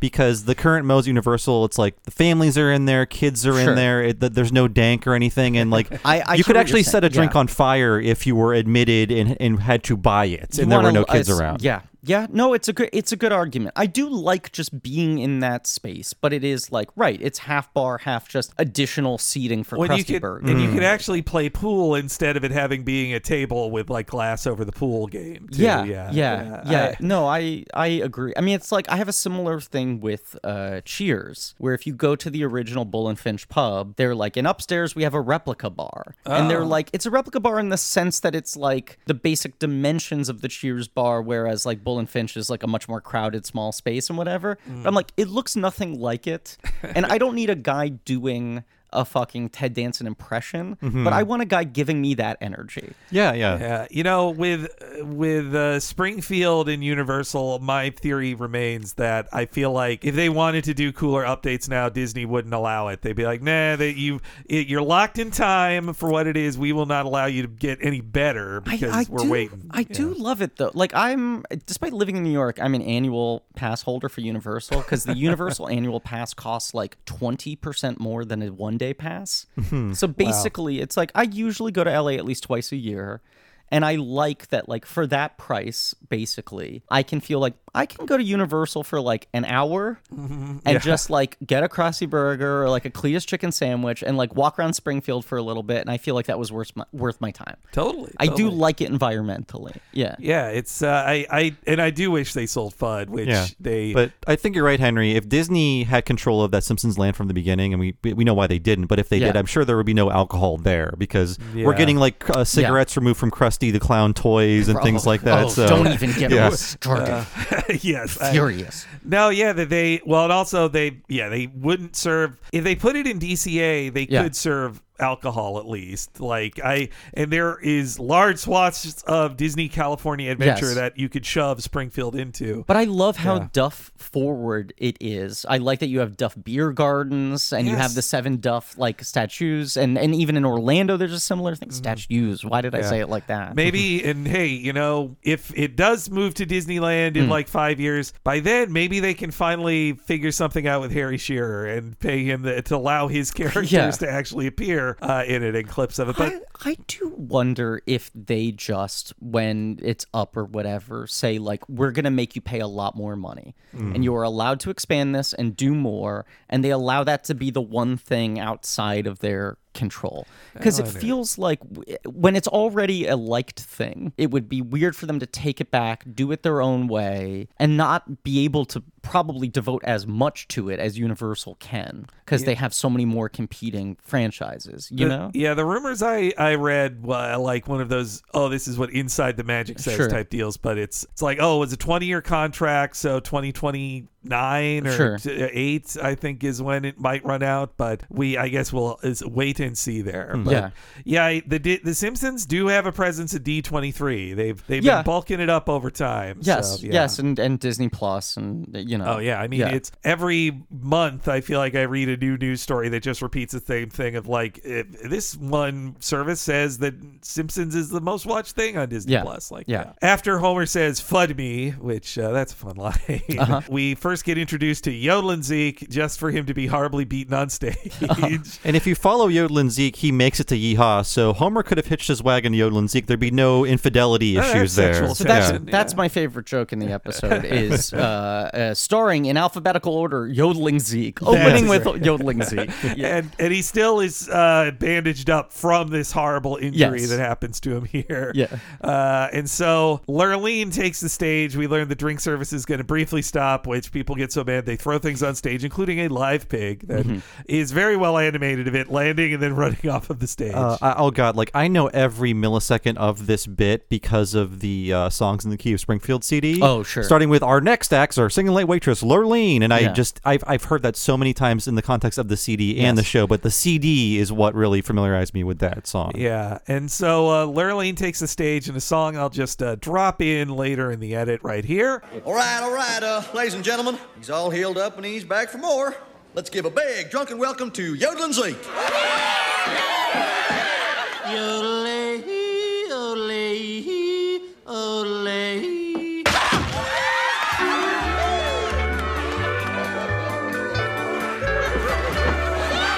Our next act is our very own singing waitress, Lurleen. So I'm uh, afraid drink service will stop for just a few moments. While... They're all yours. Stupid Marge, tell me to shut up. Thank you. Uh, tonight I'd like to try something a little different. It's a song I wrote while I was mopping up your dried blood and teeth. You work all day for some old man, sweat and break your back. Yeah. Then you go home to your castle, but your queen won't cut you slack. That's true. That's why you're losing all your hair. That's why you're overweight. Uh huh. That's why you flipped your pickup truck right off the interstate. That's right. Except for the pickup truck. There's a lot of bull behind you. There's nothing wife don't understand you, but I do. No, your wife don't understand you, but I do. I said no one understands you, but I do.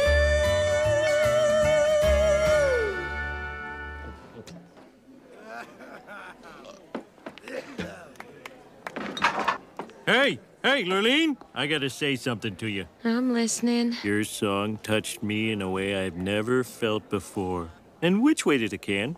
And yeah, her her song is very sweet, and it is filmed like the stereotypical biopic, mm-hmm. like discovering somebody Yeah. scene. Th- This is one of those things where watching this as a kid, I did not understand there was any comedy in this song. I did not interpret it as satirical at all because it is so earnestly sung and it's a k- kind of a nice song that I was just like, any joke in this, I'm going to take at face value. Mm-hmm. Mm-hmm. Yeah, Yeah. I- yeah, if you if you like watch the journey the songs are taking, they, Yeah. she starts off pretty on the nose, but by the end she's saying the words Homer and Marge in her Right, lyrics. right. Yes, yeah, it's uh, which is great because in yeah, in Coal Miner's Daughter, they have a joke like that where she sings a song about her husband's infidelity and she's writing it in front of him, and he's like, "Who's this song about?" And then she like kicks his foot, like, "Like you don't know." Yeah. Like, yeah. Which Lurleen is, uh, yeah, her design is really great. Like it is uh, with her big hair and her big eyes and shapely figure. She's they tried to make the sexiest woman you could in a Simpsons Groening style. Yes, for sure. yes. Uh, but yeah, this scene, like when I just watched Elvis Hmm. uh, uh, on HBO Max, and which I wish I'd seen in the theater just to like share in the ridiculousness of, of his Colonel Parker is so crazy. I think it's kind of incredible. I I I I am I am it came back around I- at the start of the movie. I was like, what? Yeah. What the hell? But by the end of it, I kind of was like, we we are the same. We are I, this. Yeah. I, I just I think my my defense of that performance is a he's in a Luhrmann movie, right? Yes, You have to compete with everything going on around you, right? yeah. But B also it's like a literal performance of that guy does not capture the weirdness of him. When you watch interviews with the guy, he's kind of boring, right? Mm-hmm. So you cannot do a straight impression that will actually capture the energy of like what the fuck is up with this guy? and you need him to sort of feel like an alien in Yeah. order to have this sort of like reveal at the end of like who is he? Is his entire thing made up? It's it, I did not expect I did not know the whole movie was framed around him when I went into it, which is a fun. His like death dream. I mean, there's a mm-hmm. million Elvis movies to this point. Like, there's Yeah. been so many Elvis biopics, so I can see why Baz Luhrmann, on top of just his decision, is like, well, this is it on super speed, like just as Right. fast as it can be. Yeah. yeah. Which, and also as a comic nerd, I liked that they. I felt like I'd never seen an Elvis biopic that made so clear. Yeah, he was a nerd for Captain Marvel Right, comics. right. Like that's why he dresses that way. Oh, I didn't know this. Yes, yeah, he Captain Marvel The Jr. yeah. uh, the lightning bolt, the hair curl, the capes, Wow. all of that. Yeah. The cape. it's- I never thought about the cape. Yeah. Uh, Beverly D'Angelo, though, uh, I think mo- best known to most of us as the mom from the National Lampoon Mm-hmm. Vacation movies. Uh, she was cast in this because she plays uh, Patsy Cline in Coal Miner's Daughter. I say this in the most flattering uh, way possible. The way she plays Patsy Cline is the way like Amy Poehler would have done it. I think. Yeah. it's like a very comic, kind of manic character. It's funny that this is like a more nuanced performance. Yeah. Yes. Yeah, actually, her friendship with uh, with Loretta Lynn in the movie, it does feel like a Tina Fey Amy. Now you mentioned it, Yes. a Tina Fey Amy Poehler movie. Maybe that's the dynamic I was thinking Yeah, of. yeah. But yeah, Beverly D'Angelo also wrote uh, two of the songs in this episode. Like Oh, she wow. she brought uh, "Your Wife Don't Understand You" and "Bag Me a Homer" to the table read. Okay, I didn't know if they asked her, but those are hers. Yeah. Yeah. Yeah, I must have known that at some point once again from reading the liner notes of songs in the key of Springfield And over th- and over again. But I forgot that completely. And those are the two that are on the album. Um, Yeah. Bunk with Me Tonight, I think, is the most beautiful song. Uh, Yeah. Matt Groening wrote the lyrics to that. I think Alf Clausen just did the music. And presumably Jeff Martin do- uh, did write the last song because he was the guy writing all the songs at the yeah, time. that I think is unique about this era and the best Simpsons guest performances is you have actors who aren't obvious voiceover actors giving performances that don't feel heightened at all for animation. Th- This is such a quiet performance, sometimes literally. There's such a sensitivity to it.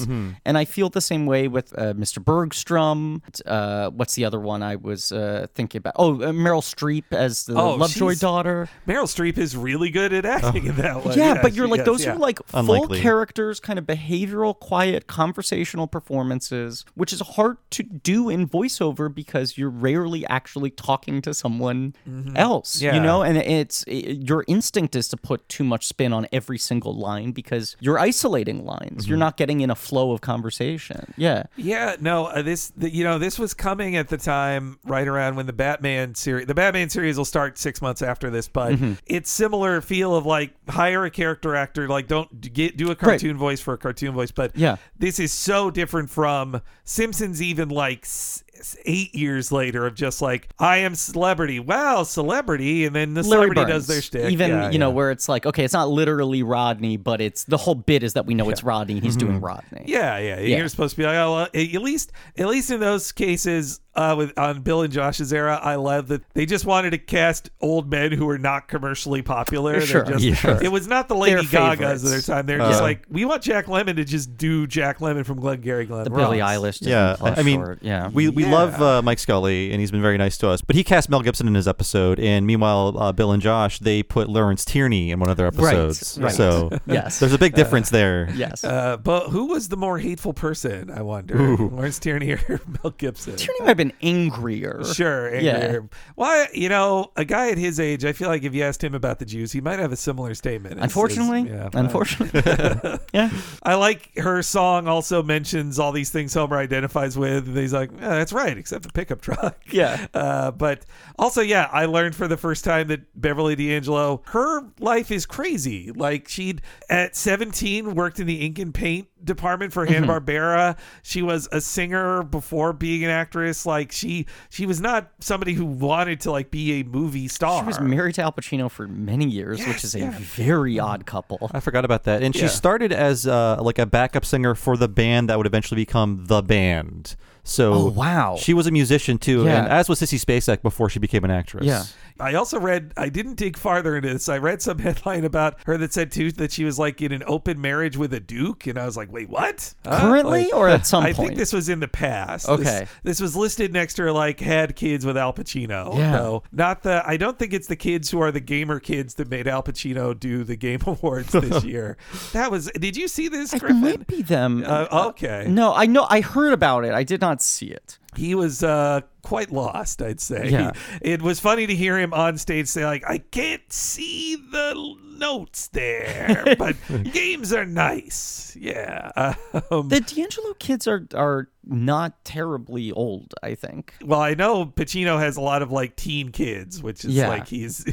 I mean, that's a movie right there. Eighty-year-old uh, P- uh, Pacino taking care of teenagers. Yeah. yeah. Um, but, but yeah. So Homer is deeply touched by this song. Nobody else gives a shit. She doesn't even get like applause Mm-hmm. afterwards, and she goes back to it. She's this diamond in the rough that needs somebody to tell her. I guess this is like coal miner's daughter in that they do frame it like Loretta Lynn wouldn't have gone on stage if her manager husband didn't physically push her onto Sure, stage sure. sometimes.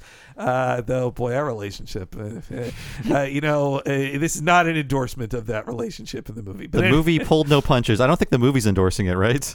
No, Guess no. not. Well, what you talking? Depiction is endorsement. Yeah. Oh yeah, that's right. Every single time, anything that happens in a movie, the filmmakers think is good and they like. Yeah, they all love it. I love you made that great point about it in Clockwork Orange, your podcast about that. that if you like Clockwork Orange, you of course agree with everything in it, and you want to Yes. do those things. The movie should start with retweets and unequal endorsement. Every movie. Every movie. Yeah. Just to make that clear. But yes, Homer has this revelatory thing, which you're even supposed to, I think, for a second think his revelation is your wife don't understand you, but I do, and he's like, I'm in love with this woman. I'm sick of my wife, but that that's not his revelation. No. it's just that he thinks she has a beautiful voice that the world should hear. Yeah, yeah, but it also is like as we've said, it it calms him down. It makes him more sensitive and Mm-hmm. thoughtful for the rest of the episode. Not to be corny, but it's this kind of like beautiful statement on art where like Homer's this gloom who like cannot express himself, right? It's the and power of like music, stepping in it, and this song cuts through to him and speaks to him in a way that he can't quite crystallize. And the only thing he knows how to do is like other people need to hear this. I need to help her. Yeah. but it does change his whole demeanor. It does unlock a thing for Homer. Yeah. I, I like how he explains it to her. Uh, I, I've got another little clip here of, of Homer trying to explain to Lurleen. So what's your name, stranger? Homer J. Simpson. My name's Lurleen Lumpkin. That's a pretty name. Oh, you think so? Maybe. I'm not sure. I forgot it. Bye, Lurleen. So long, Homer J. Simpson. Do do do do do do do do do do do do do. Yellow. Where were you all night? I was just up at this bar in Spittle County. You should have called. I was very worried. Marge, let's end this feuding and the fussing and get down to some loving. Mm. Marge is already suspicious there with that. But uh, yeah, I, I also like that the, the cut between acts is Homer stayed up with her like all night. Yeah. per- perhaps to responsibly not to drive home drunk all Sure. that way. Yeah, yeah. Uh, which is a level of responsibility that fits for season three Homer, less so season 13 Homer. Yeah. Uh, but yeah, that he'd, it's just really cute. Like he stayed with her all night talking about uh, things. Though, again, if I was Marge and like, oh, you stayed up all night talking with, Yeah. with a waitress at a bar, okay. But also to uh, to your point, Bob, like he he never properly apologizes to her, Mm-hmm. but he s comes back and is immediately like, "I have no interest in fighting with you." Yeah. Yeah. You know, his tone is so different. Even if he then jumps to the like love and shit. yes. They, they start they start him off in Act Two with just being very childish. Like Yeah. the, the line readings are just very very childish, and like it could be that Homer doesn't know he's kind of having an emotional affair with this woman. Yeah. and I think that's what they're trying to play at. And I wish at the end he didn't he wasn't like regretful about not having sex with her. Yeah. that, that little moment feels like they Uh. wanted they wanted to cut the sweetness a bit, but it's like I didn't I didn't ever want Homer to be interested in her like that. You know. No, wh- and the Mindy Simmons episode happens season five. It's five. Five, yeah. yeah. Yeah, yeah. Which I mean, it's like that episode's a better exploration of that. Uh, what if Homer my money. actually did want to have sex with the woman instead Right, all right. the entire time? Yeah, right. yeah. Whereas like this, I, I think is so much nicer as an emotional affair and a thing that he almost can't put his finger on for most of it. That isn't just driven by attraction. Well, it's interesting too in the Mindy one that it's done entirely unbeknownst to Marge. Like Marge is very active in this one, and Right. she's like, "No, no, I can see you're gonna leave me. Don't leave me." But in that, the only joke is that Marge is like disgusting and sick when he's trying Yeah. to love her. Like that. that's all the joke is with her. Yeah. But also, you saying, uh, you know, that Homer's lines, uh, his line readings are very childish, like it's starting at this point. There is just like an innocence to Lurleen. She is so mm-hmm. earnest, you know, she's so kind of delicate and like damaged by the world that I think he just like calms down almost in her presence, which is so much of it. You know, the opening part of mm. this episode is manic and it's joke dense and it's cut between the movies and all this sort of stuff. Yeah, it- and he just likes that she like changes the temperature. Yeah, they, they don't play. They could dig into it even more, but this is also about like it could be of Homer is sick of his life. Like he's sick of being a dad. He's sick of going to the movies Yeah. on weekends and, and crawling out of car windows. Right. He he just want and like here's He's this sick whole of new being life. on The Simpsons. He's sick Yeah. of how Simpsons episodes run. Boy, yeah. Is this is that what Matt Groening's saying here too? Then Yeah, Is that- And I don't know if we covered it. I forget if we mentioned it, but uh, this is like the one woman. This is like the one man who has not sexually harassed her because Yes. when he comes Right, up to her and yes. says, I, I, "I need to tell you something," and she's like, "Okay, go ahead." And it's not like I want to fuck you or whatever. No, it's, a like wa- something very what sweet. thing do you need to say to me? Yeah. Yeah, it's like, all right, this is the. Se-. And I mean, yeah, it, it takes her even like four more times meeting him before she even says, like, okay, seriously, you're not going. I was sure you were going to pr- uh, proposition me at some point in this. Like, Yeah. you have to want wh- something else. But yeah, Homer just loves it so much. I, as he said, the scenes of him singing the song, I love the little like him moving the Yeah. things up and down while he's singing it. It's so great. On on the DVD, you can see the original layout sketches of it. It's one Mm-hmm. of the rare ones, which makes me think David Silverman did it because usually he's the guy supplying them with the art for that stuff. I think he's the the only guy who bothered to share and scan that art back in like 2001 to to give to the DVD manufacturers. Yeah, I think Homer maybe killed someone with this, with that that man who got his gall gallbladder removed. Yeah. He might be dead. Lenny and Carl, meanwhile, they have now reached level of bowling buddy with Homer. They're, you know, Lenny is a good singer. He's, I mm-hmm. like his little soft singing of "There's a kind of hush all over the world tonight." Another one of my funniest moments for the episode. Yeah. He's he's just so like, oh really? And he's kind of whispering it of just like doesn't want to hear other No. people sing. Here. well, if I know you, Henry, I think you're more familiar with the Carpenters version of this, correct? I do love the Carpenters version, but I will say Herman's Hermits. I did. Hmm. I have actually heard that song song live, sung by them. Oh. Uh, in in the early '90s, right around when this episode aired, I was living in Atlanta, and I became a junkie as a ten year old of the oldies station. I listened to it all the time. Other adults then could not believe I knew lyrics to all of these songs. Yeah. And uh, at the Atlanta Braves baseball stadiums, they basically had like, hey, you know, all those people here in the oldies, they're all going on tour, like Chubby Checker, the Paul Revere band, uh, whatever, and Herman Herman's Hermits, and mm-hmm. they did sing this song. I I really only remember Chubby Checker though. I have to say of all uh, because he was a bundle of energy even then. you Yeah. know? I can't believe there are three recovering precocious children on one podcast. I know, How does that happen? no, I uh yeah, it was it I look back on it, it's weird. I also think of like Herman's Hermits then in 1992 are probably younger than they might be giants are now who I would see now on stage. That, mm-hmm. that stuff is always so upsetting. Mm-hmm. there was yeah. That graphic that was going around of the ages of the Cheers cast. Yes, yeah, that all or or if uh, you go to see the new Postal Service tour, like Yeah. to celebrate 20 years since the first album, it's like holy shit, 20 years! Oh no! I mean, even Coal Miner's Daughter, the premise is what did happen 20 years ago? And then you think, like, this is like them telling the story about, like, Fred Durst or something Right. these days. right.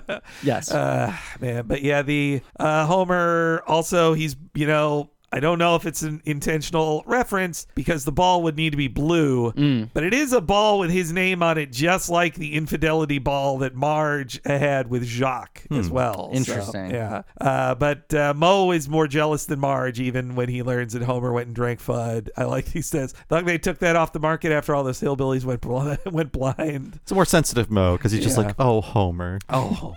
he can't. He can't take it. So Homer head back to Spittle County. I didn't watch the movie Rel- Deliverance until my teens because I was like, every cartoon I watch has a Deliverance reference. I needed to know what these are, so I finally watched it in my teens. This is one of the more tactful deliverance references because even yeah. Tiny Toons would have like squeal like a pig They jokes. Did, Yeah, yes, yeah, yeah. Which uh, it's. I mean, those jokes too were just how you could. We said we said this about uh, a lot of movies like Rain Man, The crying game. The Crying Game. To make a you making a movie reference were really just how you could make very off-color jokes. You couldn't just make without the movie uh, reference. Sure, you could Yeah. use a movie as euphemism for the thing that happens in the movie that you can't actually put on broadcast television. Yeah, I mean, A lot of puts the lotion on its skin. Right. Yeah, I mean, post crying game, so many transphobic jokes mm-hmm. got to be on TV just because they're like, well, no, it's the crying game. Yeah, you could just that was the other thing. You could just say the crying game. Yeah, oh, it's a real crying game situation. Yeah. Just how I felt like I, I I'm remembering on a cruise. Uh, my family went on. We saw stand up, and he said, "What counted as a joke was he says, oh, uh, is that hair gel or is this a something about Mary situation?" I was like, "That's not. You just said the title. That's not a joke." That's not sure. Also, what do you, one of those situations? The whole point of that movie is no one ever puts cum in their hair like that. Yes, it's yeah. not one of those. Uh, but I guess it would have been uh, he on this cruise. It was a PG thirteen set. He could just say, like, "Oh, is that jizz in your hair?" Right. Like, which, you know, at least he'd be more. Which also, by the way, would not be a funny joke. If some No. comedian was just doing crowd work and meant Yeah. like, "Hey, you there in the front row, you got jizz in your hair," you'd be like, "What the fuck is that based in?" it's a modern day Don Rickles. So uh, Homer heads to Lurleen's cute pink trailer, and this is when he finally uh, pitches to her really why he cares. Well, if it isn't Homer J. Simpson. Lurleen, I can't get your song out of my mind. I haven't felt this way since Funky Town. Oh, aren't you sweet? Do you think I could get a copy of it? Sorry, darling. All my songs are up here. I'm basting a turkey with my tears. Don't look up my dress unless you mean it. I'm sick of your lying lips and false teeth. Lurleen, we've got to crack open your head and scoop out those songs. Oh, I don't know. Come with me. Oh, It's she seems scared that Homer literally means to scoop the Yeah. songs out of her head. Which, uh, but this also was reminding me of Elvis, like this moment of like we got to get the like let's record this. You're you're a big star now. Yeah. we're gonna do this. But to make it modern for 92, they instead of uh, doing a make your own record, it's a make your own CD for for 25 cents. Where I just love how it just ch- chunks out. Yes, just it's uh, your quarter. loose. Yeah. Uh, d- Henry, did you ever? own- I mean, a question extended to Bob as well, but we're in Henry's apartment, so it feels more relevant to ask this. Did you ever at any point own the Playmates Lurleen Lumpkin set? no, I, I did not. Because it was this. It was the trailer. Oh, that's great. Oh, No. really? Okay. They did. It was their run of like doing the celebrity voices as two packs, where it was like a mini playset.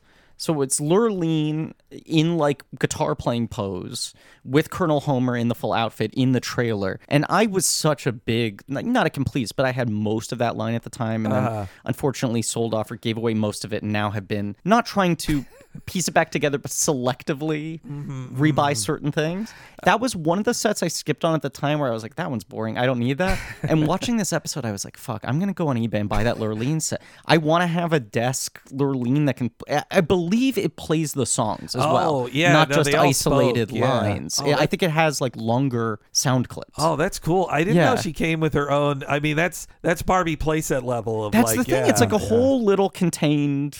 Yeah. No, I I've seen the ones of you know the one I've been most tempted on that I probably will buy eventually is the Bill and Marty set because like you know me and Bob are a Bill and Marty type. We're Yes. always at our microphone. I, I will say, from my memory, that was the worst selling set ever. it was at the moment where that line was so successful that they were like, literally anything we make can sell.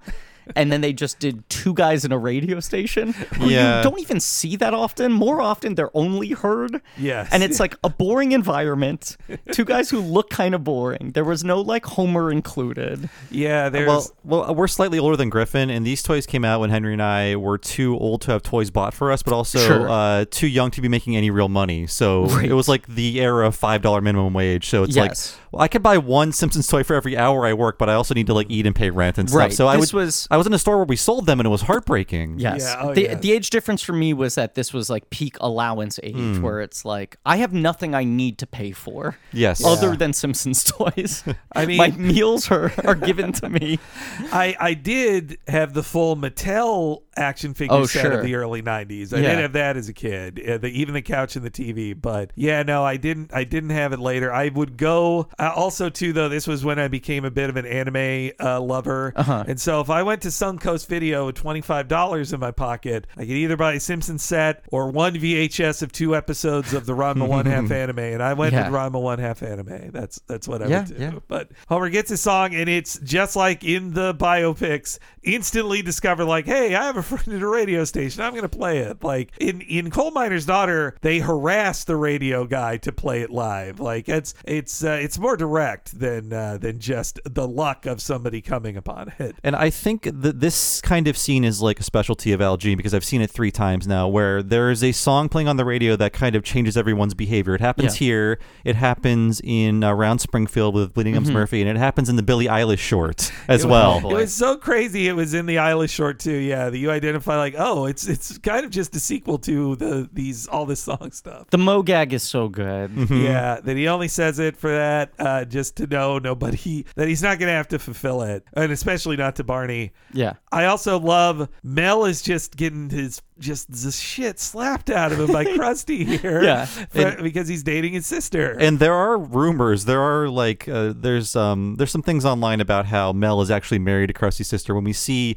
his wife Barbara, she's uh this this green haired Sure. woman. That could be a coincidence, but maybe someone was paying attention. Well, because Krusty signs off on the relationship after the Lurleen song. There's no conflict anymore. tells her to take him to the co- take her to the Copa. Yeah. that's a great. Krusty is a famous guy from 1955 who is yes. there n- Frozen now, in yeah. that era of, of fame. Yeah. Yeah, yeah, I- we said it in the Realty Bites episode, but look that one up. When Mel is bowling uh, with Barbara in a house that Marge is showing, somebody cared enough to give Barbara the exact hair color of Krusty. I like that. Somebody yeah. cared. Uh, also in the jail, I love they mentioned that it was George Meyer who said who pitched the line, "It's payback time," when beating the shit out of these guys. I will say, if you look screen right, when there's the joke that all the characters, like, it even softens the inmates and they start Mm-hmm. hugging guys. Screen right, one of the inmates hugs a guy uh, and they fall, they lower off screen. Huh. And I feel like there's a little more than platonic love going on. I feel like it is n- it is narrowly close to the prison rape gags. I was gonna say so funny back a- then. Another Yes. example of you can say drop the soap and it is allowed on any platform uh, Yeah. for any audience age,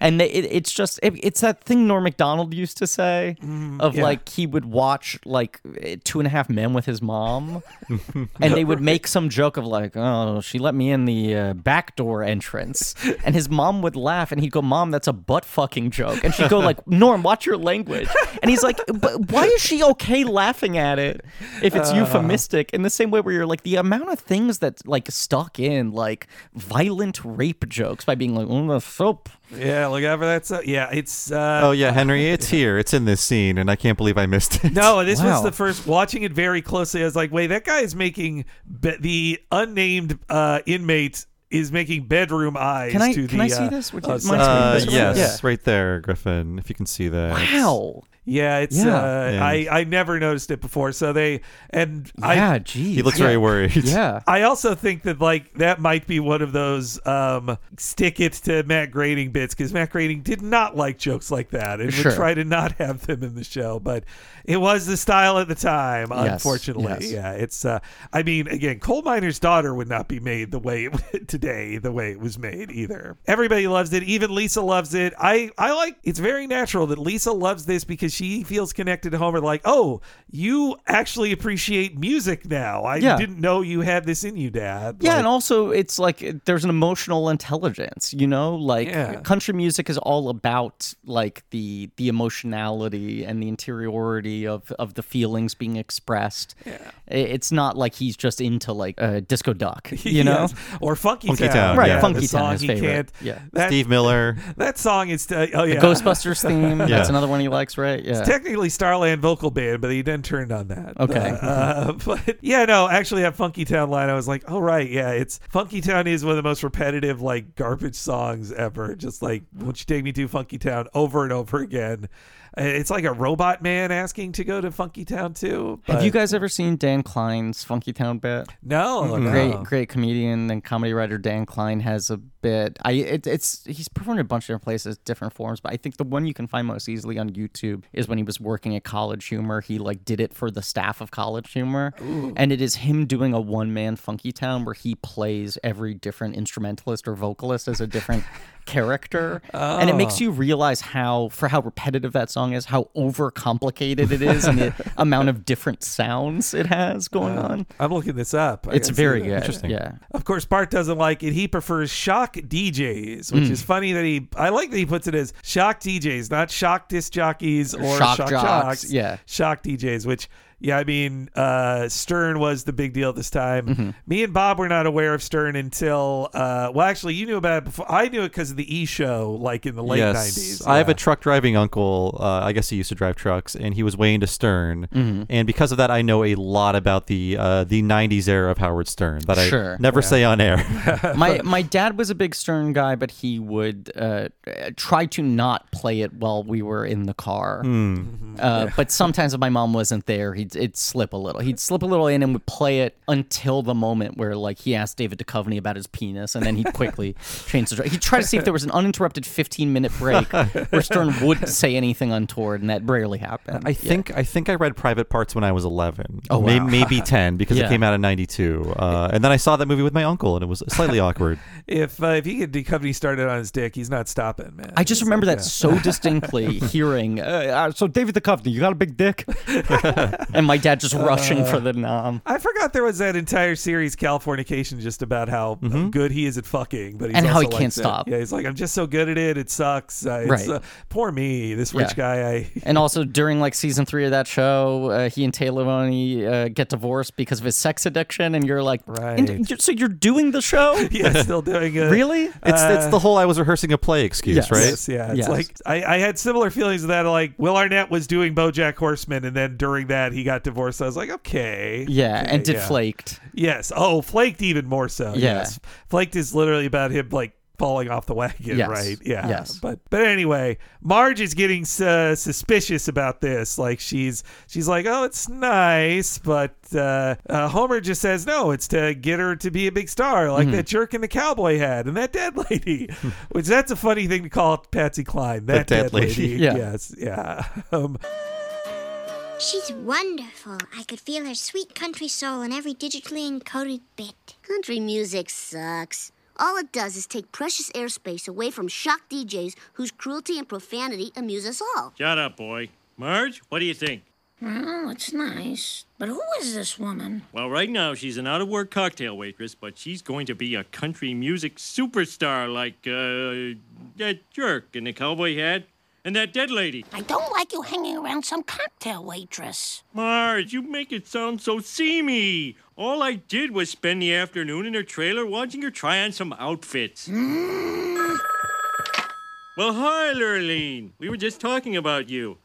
Uh, I think I can come over. Let me ask my wife. It's a date. yes. When Homer says again, he's stupid and innocent. Right. But when he says watching her try on some outfits, like a not stupid person Yes. would know why it would hurt your wife to Right. hear that. right. Yes. And what he's doing is innocent, but he it's the absolute worst way he could phrase it. It's a date. Yes. It's Right. a date. Yeah. It's Not reading the room like, oh, we were just talking about you when Yes. Lurleen calls. Uh, so yes, Homer approaches. Uh, it goes back to her. A tornado has hit in between those days, Mm-hmm. and yes, Lurleen is trying to ask Homer to take some credit for it, and even he's going like, "Don't thank me, Lurleen. You should be thanking your brain." Like even then, he's like, "Nope, I don't want any right, credit. right. It's all it's all he's, you." He's the anti Colonel Tom. Though also, yeah, the the writers sure love making up all those names. The triplets, Bonnie May, Oh, yeah. which those are the names of like every time Lor- uh, Loretta Lynn says her kids' names in the movie too. I was like, oh yeah, that is just the names. It's Ellie May, Billy Jack, uh, but not Billy Jack. That's a that's a, a failed movie star. Yeah, Billy successful for a while. Oh, that's true. Yes, yeah, Yeah. yeah. But it was well, he went too far going to Washington. That's yes, that, that Yeah. one one step too far. Yeah. I, I also love that she says, you know, asking for something in return. And Homer says, well, now I was going to ask for a glass of water, but I feel kind of guilty about it. uh, and uh, it was Mike Reiss who pitched the sack of sugar joke, which apparently the censors grumbled at. And then listeners, I plugged it in in the break. You heard the commercial. It's right there, front and center in the commercial. That's so funny. It's, uh, yeah. but. Uh, also, I noticed here, like, oh yeah, her pupils are so big, like, And, they- and the color brown briefly in the episode for the close up, I guess. Yeah, it's uh, to and as Homer's listing the reasons, I, I have a quick clip here. This was hidden on the DVD tracks. Dan and Beverly D'Angelo actually improvised a lot more of excuses, uh, and they they actually put it on the DVD. I want you to be my manager. Really? Well, I should warn you, I'm not great with figures Oh, that's okay. or people. Well, that doesn't matter. I make a lot of stupid decisions. Well, nobody's perfect. I have no experience and I'm a slow learner. Well, that never stopped anyone. I'm no, I'm, I'm not organized. Oh, well, I didn't think that's. I don't know anything about the music business. But neither do I. I did bad in school. I didn't even go. A lot of people didn't like me. Everybody loved me, especially the football team. And They were pointing out that uh, most of the guest stars, even then, didn't really hang around, but she was there for a whole day. She Yeah. was like collaborating with them, and also all of the male you- writers were following her around. You feel the difference Yeah. in this performance. Yeah. No, the the male writers were uh, very happy to have her around. I think they I think they joked that the only person they hung around wanted to follow around more was Adam West. I think he was the biggest hit on the set that day. Uh, but yeah, they, they even goof on him getting in the Colonel Tom Parker outfit when they say it's like it's made from a thing where sw- uh, invented for Elvis that sweat actually cleans it. Which, Yeah. that's pretty great. That movie is nuts. I Yes. I really like that. I movie, really like actually, it too. Yeah, but- I think it's real good. but then Yeah. again, un- un- unlike uh, Bob, I, I actually did like Moulin Rouge, even though I know it's stupid and dumb and loud. And I ugly. loved Moulin Rouge at the time. I haven't rewatched in a while. I, it's not like I think my opinion would change, but it's a movie I'd be curious to see again. I saw it for the first time when I was like 39, so Okay, that might be rough. it's the wrong time to watch it, I Yeah, think. yeah, Yeah, Yeah. I again watching the movie too. The, there's the bit where Elvis shoves the mic into his mouth, like kind of like literally like sucks it. Yeah. And at first, people thought like, well, that's a silly thing for Baz Luhrmann to put in the movie. It's like, no, it Elvis really did that. They're just taking a thing he really did. Man, I took my little cousin to see uh, something, Doctor Strange, I think, and they played the trailer for Elvis before. And my cousin's like six, right? And he was like, "God, that looks so much. I want to see Elvis. Hmm. Elvis is so cool." And he was like asking me about it, and I was like, "Well, the real Elvis." And he was like, "What do you mean the real Elvis?" and for him, he saw the trailer and he was like, "They're introducing a new superhero." Like it was, he understood the pomp and circumstance of the trailer, but he was like, "This must be a new franchise." The notion that Elvis was real blew his mind. And then I was like, yeah, I guess if you are looking at a trailer like that and you're like, you you don't jump to there was a real guy who dressed like this, talked like this. Like everything about Elvis is so over the top. Yeah, I mean, it's like- easier to accept like he's adapted from a comic book. Yeah. and now he's being played in live action for the first time. I think it's been 20 years since we had regular Elvis references on TV and movies Sure. because this was like the heyday of that with this. We just had a, a Graceland joke in Homer at the Bat. yeah, yeah. yeah. And uh, then there's like oh honeymoon in Vegas with the flying Elvises and all the Elvis sightings that were happening, things like that. But, it's all even yeah. that, I'm just like, even if he's seeing Elvis references on TV, does he think of Elvis as an archetype like Robin Hood or something? Right, Is he right. a mythical figure that now there's a new movie of? It's just like, oh, it's a new Zorro movie. It's a right, new Elvis movie. Right, Elvis Yeah, is one yeah. of those pop heroes. Yeah. Will Will Rob Schneider return as Tiny Elvis? Oh, I we, we need that. We need that comeback. Baz Luhrmann uh, it wants to continue the Elvis saga, but smaller. Uh, I also like that Marge, you know, when she confronts Homer about it, she's she's trying to be like she's covering her eyes, like I don't want to look at you, and Homer's like, oh, actually, maybe you shouldn't look at me, Yeah. because I am now I've now gone all in on this country music thing. Yeah. Marge, look at me. I don't want to. I'm mad at you. I'm sick of that waitress and all the time you've been spending with her and this whole country music thing. Uh, then maybe you better not look at me. Homer, where did you get that suit? A friend bought it for me. Was it Lurleen? No.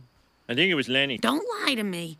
Are you having an affair with this woman? No. Have you kissed her? No. Has she kissed you? A couple of times. I want you to stop seeing her. I can't. I'm her manager. Her manager? That's ridiculous. I won't allow you to spend any more time away from your family. Marge, you're standing in the way of my boyhood dream of managing a beautiful country singer. Your boyhood dream was to eat the world's biggest hoagie, and you did it at the county fair last year, remember? Marge, Lurleen's going to be a big success, and whether you like it or not, I'm going to be there. Fine, see if I care.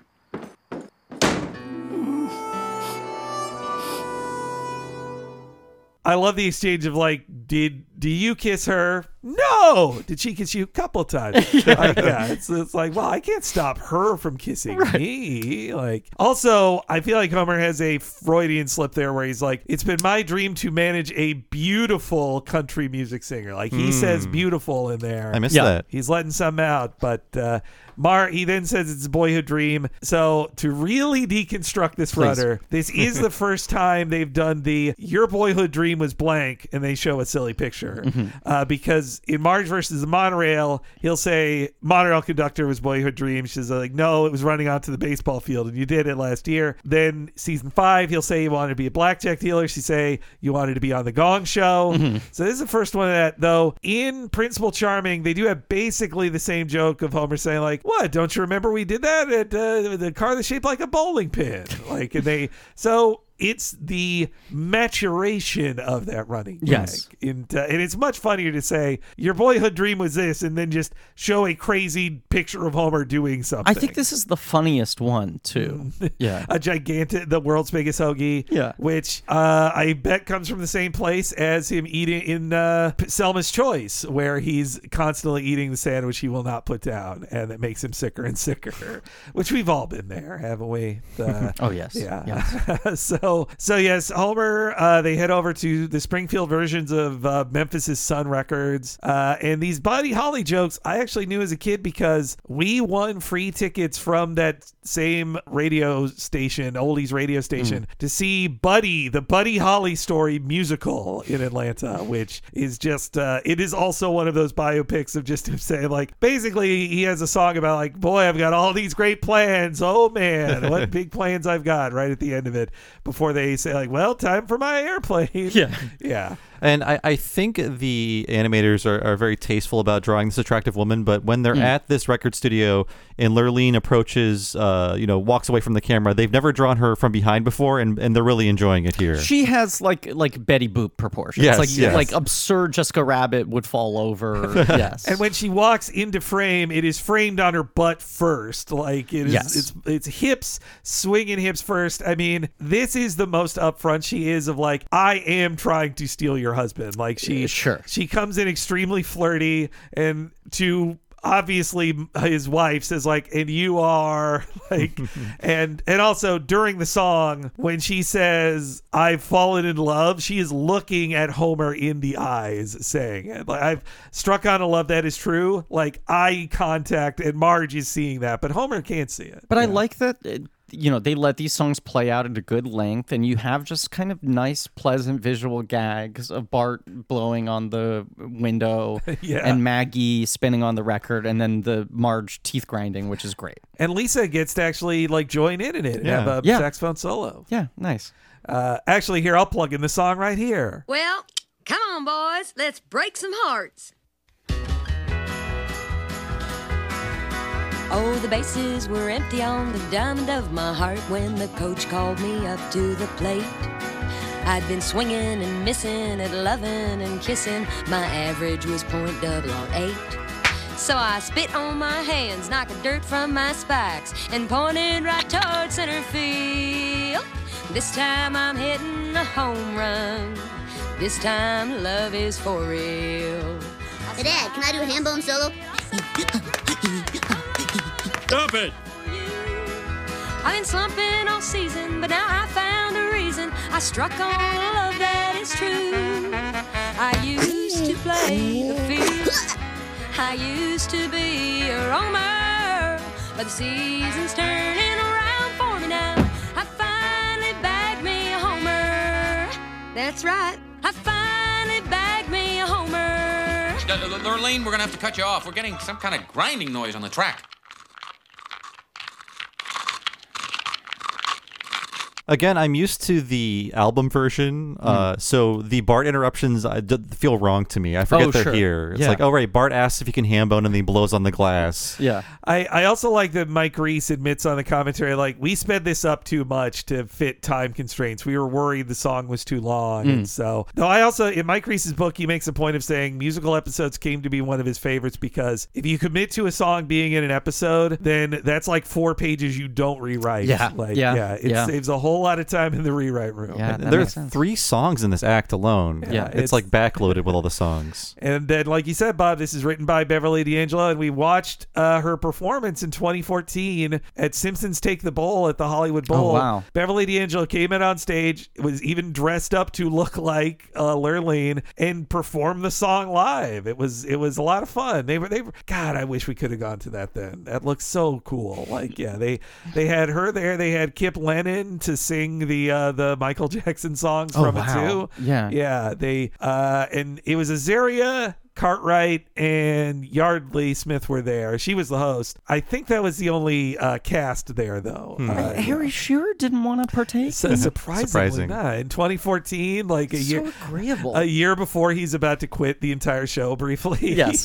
hey, Le show's got to go on the air. Oh, you know, someone's got to write it. uh, I should give more Le Show a chance if we're gonna bag on it every. There, there's like 40 years of it. I have no idea where to find it or Yes. where it airs. Uh, also, a classic Homer line: "It takes two to lie, one to lie, and one to listen," which is a uh, a line that makes no sense. Nope. Uh, yeah, and, and a great one that Homer just walks right past it. But uh, also, this is there's only one deleted scene for this episode, and it's because they put it in an ad, and the ad's on the DVD. It's where Lisa says, "Wow, I can't believe Dad's got another woman in his life," and Bart says, "What are you talking about? There's Betty Crocker, Sara Lee, and Jemima. Like, yeah." Eh, it's kind of an easy joke. I think it was right. They they were right to cut it. Yeah. I it, uh, but I'm glad that it gets to live forever in that commercial. I also just love the emphasis. Beverly D'Angelo sings this great entirely, Mm-hmm. but her emphasis on "That's right." Like, Yes. that's right.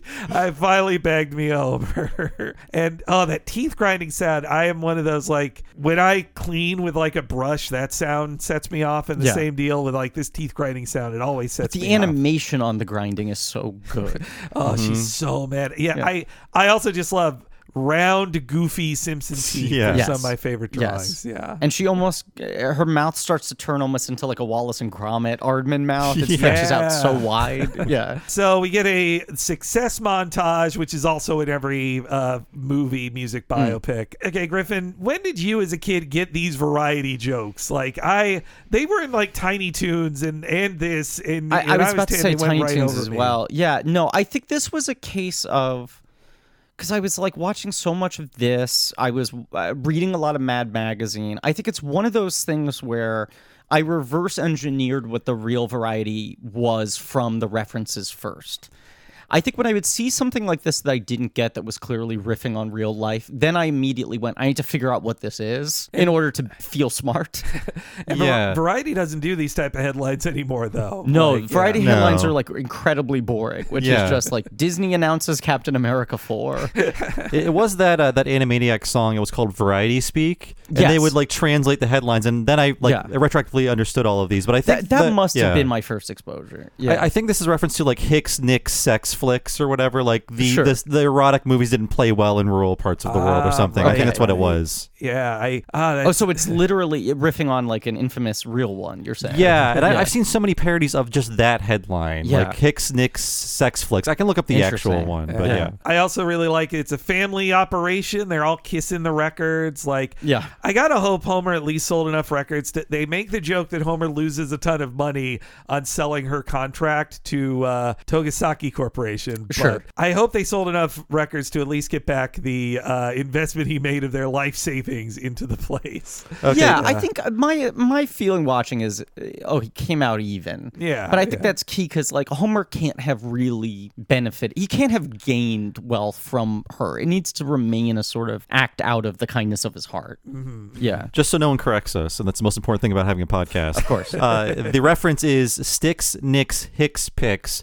and the meaning behind that is people in rural areas did not want to see depic- depictions of rural life. That they were not interested in seeing those sorts of movies. So they Ah. they didn't see Coal Miner's Daughter. Mm. Not interested. Uh, so Homer, after all this, visits with Lurleen one more time, privately alone in her trailer, Uh-huh. and uh, he tells her that. I mean, honestly, I am really impressed that Homer, with zero music industry connections, books her on the equivalent of Hee Haw in Yeah, that yeah. universe. Like, it's really it took years to cultivate connections to to book guests on a podcast. Like, Yes, Homer the- does this immediately. That having been said, a good example of oh, the show's 22 minutes long. yes, Yeah. yeah, yeah. It doesn't have time to explain everything eh, it- with the length of the story it wants to tell and the mm-hmm. depth of it, basically. Let's Yeah. just say Ya-Hoo called him and like, Yeah. hey, we heard this song on there. We want your girl. And it's it's a local show, let's say, right? Yeah. yeah. Uh, you could also just go like talent undeniable, right? Mm-hmm. They hear her and it just makes sense. And yeah, exactly. Actually, it has to be local and live for the end of the episode to work. Actually, Yeah, yeah, that's true. Yeah. Uh, I said this up front though, uh, but like, what a beautiful sequence! What a, like a genuinely beautiful song. I'm sad this is not on any of the albums. Uh, It should be. Yeah. And uh, like one little thing I noticed uh, is that Lurleen is trying to tell him a direct message, and she even like scooches closer to him as she's playing the song. One thing I noticed this viewing is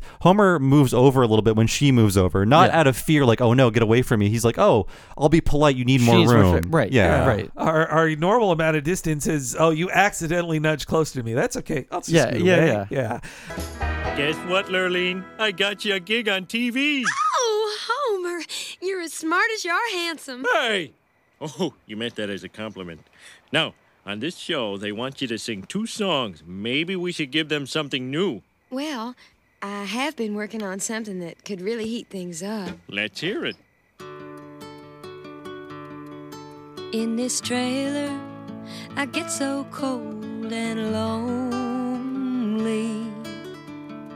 Lying there awake at night, muttering if only you weren't married. So I might ask you to bunk with me tonight. Bunk with me tonight. Oh, bunk with me tonight. I'm asking, will you bunk with me tonight? Oh, that's hot. There isn't a man alive who wouldn't get turned on by that. Well, goodbye. Uh, Homer, there's a hidden message to this song that you may have missed. Really listen. Bunk with me tonight. Uh huh. Bunk with me tonight. Right. I'm asking, will you bunk with me tonight? Lurleen! That's right, Homer J. Uh, I gotta think about this. The way she is staring him in the face and saying "bunk with me tonight," he doesn't get. He's like, "Oh man, uh, not a man alive who wouldn't get turned on by that." Well, see ya. And the way she has to, I love D'Angelo again. Great acting in this silly character has to say "bunk." With me, like she has to Yeah. over enunciate it while points. pointing at Homer and putting a finger on his lips of like, eh, eh, like he finally, finally gets it there. But once again, I think that's why she is so attracted to Homer. Is like, you know, introduced with her begrudgingly accepting that someone is going to say something harassing to her, right? And then he's the first guy who doesn't. And even the more overt she becomes in her come-ons, he at no point reveals that he is only with her to at some point, you know, sexually exploit her. And it's like the more it flies over his head, I think the more hung up on him she becomes. And it's starting. She's maybe even starting to take it personally. Of like, no, seriously, like, Right. I have, am I not desirable? Like, let's Yeah. have sex. Come on. Yeah. Uh, but yeah, he, her, her song is so uh, sweet and intimate. Like, it is really done well. Yeah, Mhm. I think Groening, Groening uh, wrote a good, and he, Groening is quick to say, I wrote the lyrics. I didn't do the music. I'm not trying to take too much credit for it. Yeah. It's nice. I mean, it's nice on the commentary in general. Groening is very like, yes, technically I wrote this one, but we all know it's not just me who Yeah, wrote it. yeah. Like, yeah. Uh, but Homer runs off in this moment, uh, and he says, uh, "I got to think about this." Like, he's not he's not breaking things off just yet. Uh, so Homer heads home, and this is when Marge she has to make one final plea to Homer. All our money's tied up in this woman. If she fails, we're broke. If she succeeds, I have no husband. I don't know what to root for. You don't? I gotta go. Homer? Later, Marge. Lurleen's on TV tonight. I gotta get ready.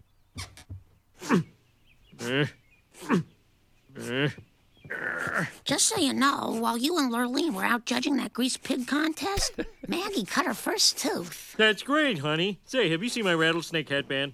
You're not even listening to me. Sure, they will.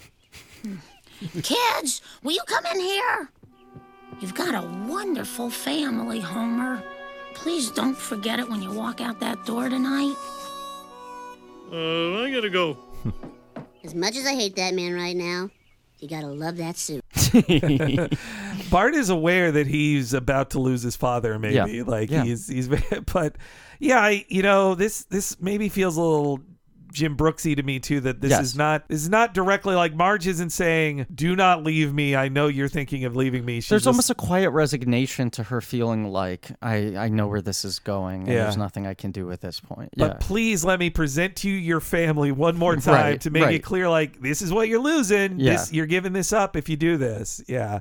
It it feels like a sequel to the one in uh, Life in the Fast Lane. Homer discovered the glove Mhm. and that he says to Marge he compliments her how she makes him lunch, but he doesn't he doesn't say please don't leave me. He's just like you're really special. You know that? Like uh Just trying to find any hook to bring uh, them back, right? Yes, yeah, Mhm. but and the fa- I forgot the kids are just in their Sunday best to present them as like, look at your your sparkling children. Yeah, here's them Their at best their best light. level. Yeah. Yes. I also I love how how Patty says you don't like just you don't. That's that Uh, stuck with me a long time. now we have to talk about Hee Haw. All right. I- Because I, I want to just quickly Oh, say go for it. also uh, a thing I caught in the, the bit with the gallbladder surgery is Kavner does the voice of, of you know the aide. Yeah, or she's whatever. like a nurse, yeah. you so rarely hear her pick up just little one shot characters like that, even if only for a line. And, and then it's immediately distracting. You're like, well, that's Yeah, Julie Kavner because right, no one sounds like right. her. Yeah. Exactly. Yeah, it's it's too bad for her at table reads like that. She other characters, all the other actors, even uh, other than Yeardley, it's her and Yeah. Yeardley. Everybody else at the table read, they get so many incidental characters. Like Nancy plays Yeah. half the children, and Dan and Harry and Hank. But Marge, if Marge is not in a scene, or Patty and Selma at a table read, she must just like sit there twiddling her thumbs Yeah, of just yeah. like, well, I'll wait for my line. We not to talk about our table read for the 800th time on this podcast. Uh, but Someone's filling out a bingo card right now. But when we went to it, the episode was the Cincinnati Chili episode they did that Mhm. focused on just Skinner and Chalmers. Julie Kavner was there and sat through the whole thing and said nothing until the very end of it, and every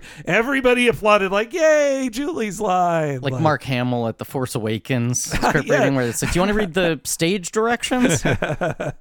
Uh, but uh, but yes, he, sorry. Uh, Bob, Oh yeah, Hee-haw, uh, yes. So uh, yes, we have Ya-Hoo Hee Haw. Uh, this parody owned that show so hard it went off the air the next summer. So Wow. after 26 seasons and almost 700 episodes. Hee Haw went off the air in '93. And if you don't know what it is, it's what they're presenting here. It's like a a country variety show with like sketch comedy and uh, you know musical acts. And I think actually maybe younger people and Zoomers might know about it through Family Guy because their running gag and now Mr. Conway Twitty, where they throw to a, an actual live action Conway Twitty performance for like two minutes. Yeah, yeah. Those are those are clips of him on yeah. Hee Haw. That's wild. Yeah, and it's a good way to kill time in an episode. Yeah. but uh, yeah, that's essentially all you need to know. But uh, as a kid, the cartoon intro would pull me in, and then it'd just be like a bunch of people I didn't know. So it was a big disappointment for me personally. Yeah, I never, despite my uh, being born in Arkansas, I actually barely watched any Hee Haw growing up. I knew it more for jokes like this. Like, honestly, of syndicated uh, comedy that would be put on late at night after Saturday Night Live in some markets, I saw much more of Showtime at the Apollo. yeah, that's what they had in New York. Haw. Unsurprisingly, it was always Showtime after SNL. Yeah, yeah. which was good. I always liked watching. Yeah. but uh, but yeah. Sandman, baby. But it's funny that Hee Haw was also like it had two seasons on CBS canceled, and they're like, "Now we're going straight to syndication." These country, these city folks don't know how to sell us in Yeah. Los Angeles, and and it worked for twenty whole years. It worked, and and yeah, I think it was a rite of passage for a country singer to do uh, a Hee Haw show. I also when I think of Hee Haw, I think of the Wonder Showzen and parody Horse Apples. Yes. which, uh, is, The relentlessly cruel and dark version. yeah, it was the zoom in on the end of every joke that made me laugh so much. Like not just seeing uh, Zach Galifianakis talk in a, an, an extra Southern accent. Yes. Yeah. yes. Uh, and Hank Azaria is having so much fun, and apparently uh, a lot of these were improvised by him. I think "Big Shirtless Ron" Oh, wow. is something he came up with. Yeah, I've uh, I've got the clip of the full opening credits here. They're all all of them great. Hold on to your pitchforks, everybody. It's time again for. Starring in alphabetical order Yodelin Zeke, Butterball Jackson, Pretty Boy and Yuma, Cloris Moselle, Big Shirtless Ron, Orville and Hurley, Cappy May, Pip Diddler, Rooney, the Ya-Hoo Recovering Alcoholic Jug Band, and tonight in her syndicated TV debut, Lurleen. Oh, the bases were empty on the down Excuse me, are you Colonel Homer Simpson? Yes, I am. I'm from Rebel Yell Records, a division of Tokusage Corporation. I'm interested in buying Lurleen's contract. Forget it, pal. They don't call me Colonel Homer because I'm some dumbass army guy.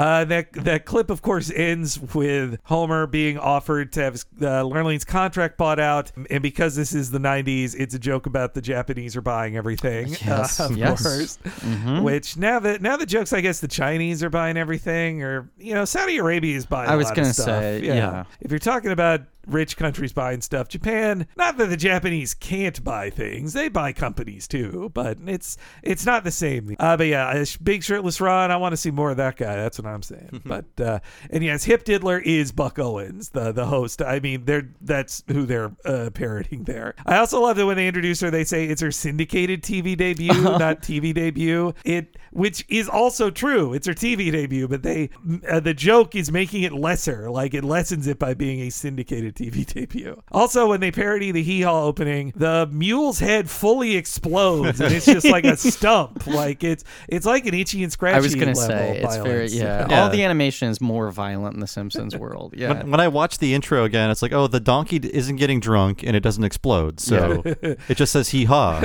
And uh, yes, uh, we do even see her sitting on that fiberglass hay she was talking about. And and yeah, Homer, just like Colonel Tom Parker, he's not some dumbass army guy. That's not why he's called the well, Colonel. I, I love that the joke is almost like I have the title of the Colonel to be more like Colonel Tom Parker. it's that stolen valor rather than pretending I was in the army. He's, you know? he's stealing the valor of a person who stole valor. Exactly. Yeah. Right, which now has become shorthand for her music manager. Yeah. Uh, and so uh, Homer then uh, visits her. She says, like, uh, no, what can make the evening complete? She locks him in the room with him. And this is when she's finally making her move. And, you know, I think this is just to fill out a little more time with this cutaway to flashbacks. Like, it feels very Jean and Reiss. The more emotionally honest thing would just be they get straight to Homer reaction to the kiss of, like, no, but Yeah. Instead, it works more like Homer's like, I don't know what to think about that kiss. And then they keep kissing. I Yeah. was like, wait, that's weird. It's the one moment that feels a little off to me in Yeah. the episode. Yeah. I guess Homer has to be so lost in thought. He, uh, he doesn't realize he's being made out with because Yes. we, we fade from the flashback of him kissing Marge to him kissing Lurleen, and it's like, what are the connect? What's the connective tissue here? How is this happening? It it almost seems like she took advantage of knowing that he was in a flashback and staring into space. She's like, Well, well, I'll just yeah. kiss him now while he's staring into space. Yeah. yeah. it's also I think it seems to imply that Homer never got kissed by any woman before Marge, and, and Yeah. Lurleen would be his second. Yeah. Also, every time I see Teen Homer drawn, I'm like, well, that's just Fry. Like that's just Fry, yeah. Fry and The Teen hair Homer. flip. Yeah. Though they give Homer, uh, they always do this. It's Groening, it's Groening's hair, or it was Groening. What Groening's hair was like when he was a teenager too. The the big sloppy mop, which uh, I love uh, having that hair as well. But yeah, so Homer, he's shocked out of it by this kiss. He has this huge opening, but he turns Lurleen down in our last clip here. I'm sorry, Lurleen. All I wanted to do was share your beautiful voice with other people, and I've done that. Now I better get out of here before I lose my family. Just so I don't wonder, you would have gone all the way with me, wouldn't you? Uh-huh. Okay. now, before we negotiate, I have to tell you I'm desperate to unload Lurleen, and I'll take any offer. I'll give you 50 bucks. You son of a! Sold.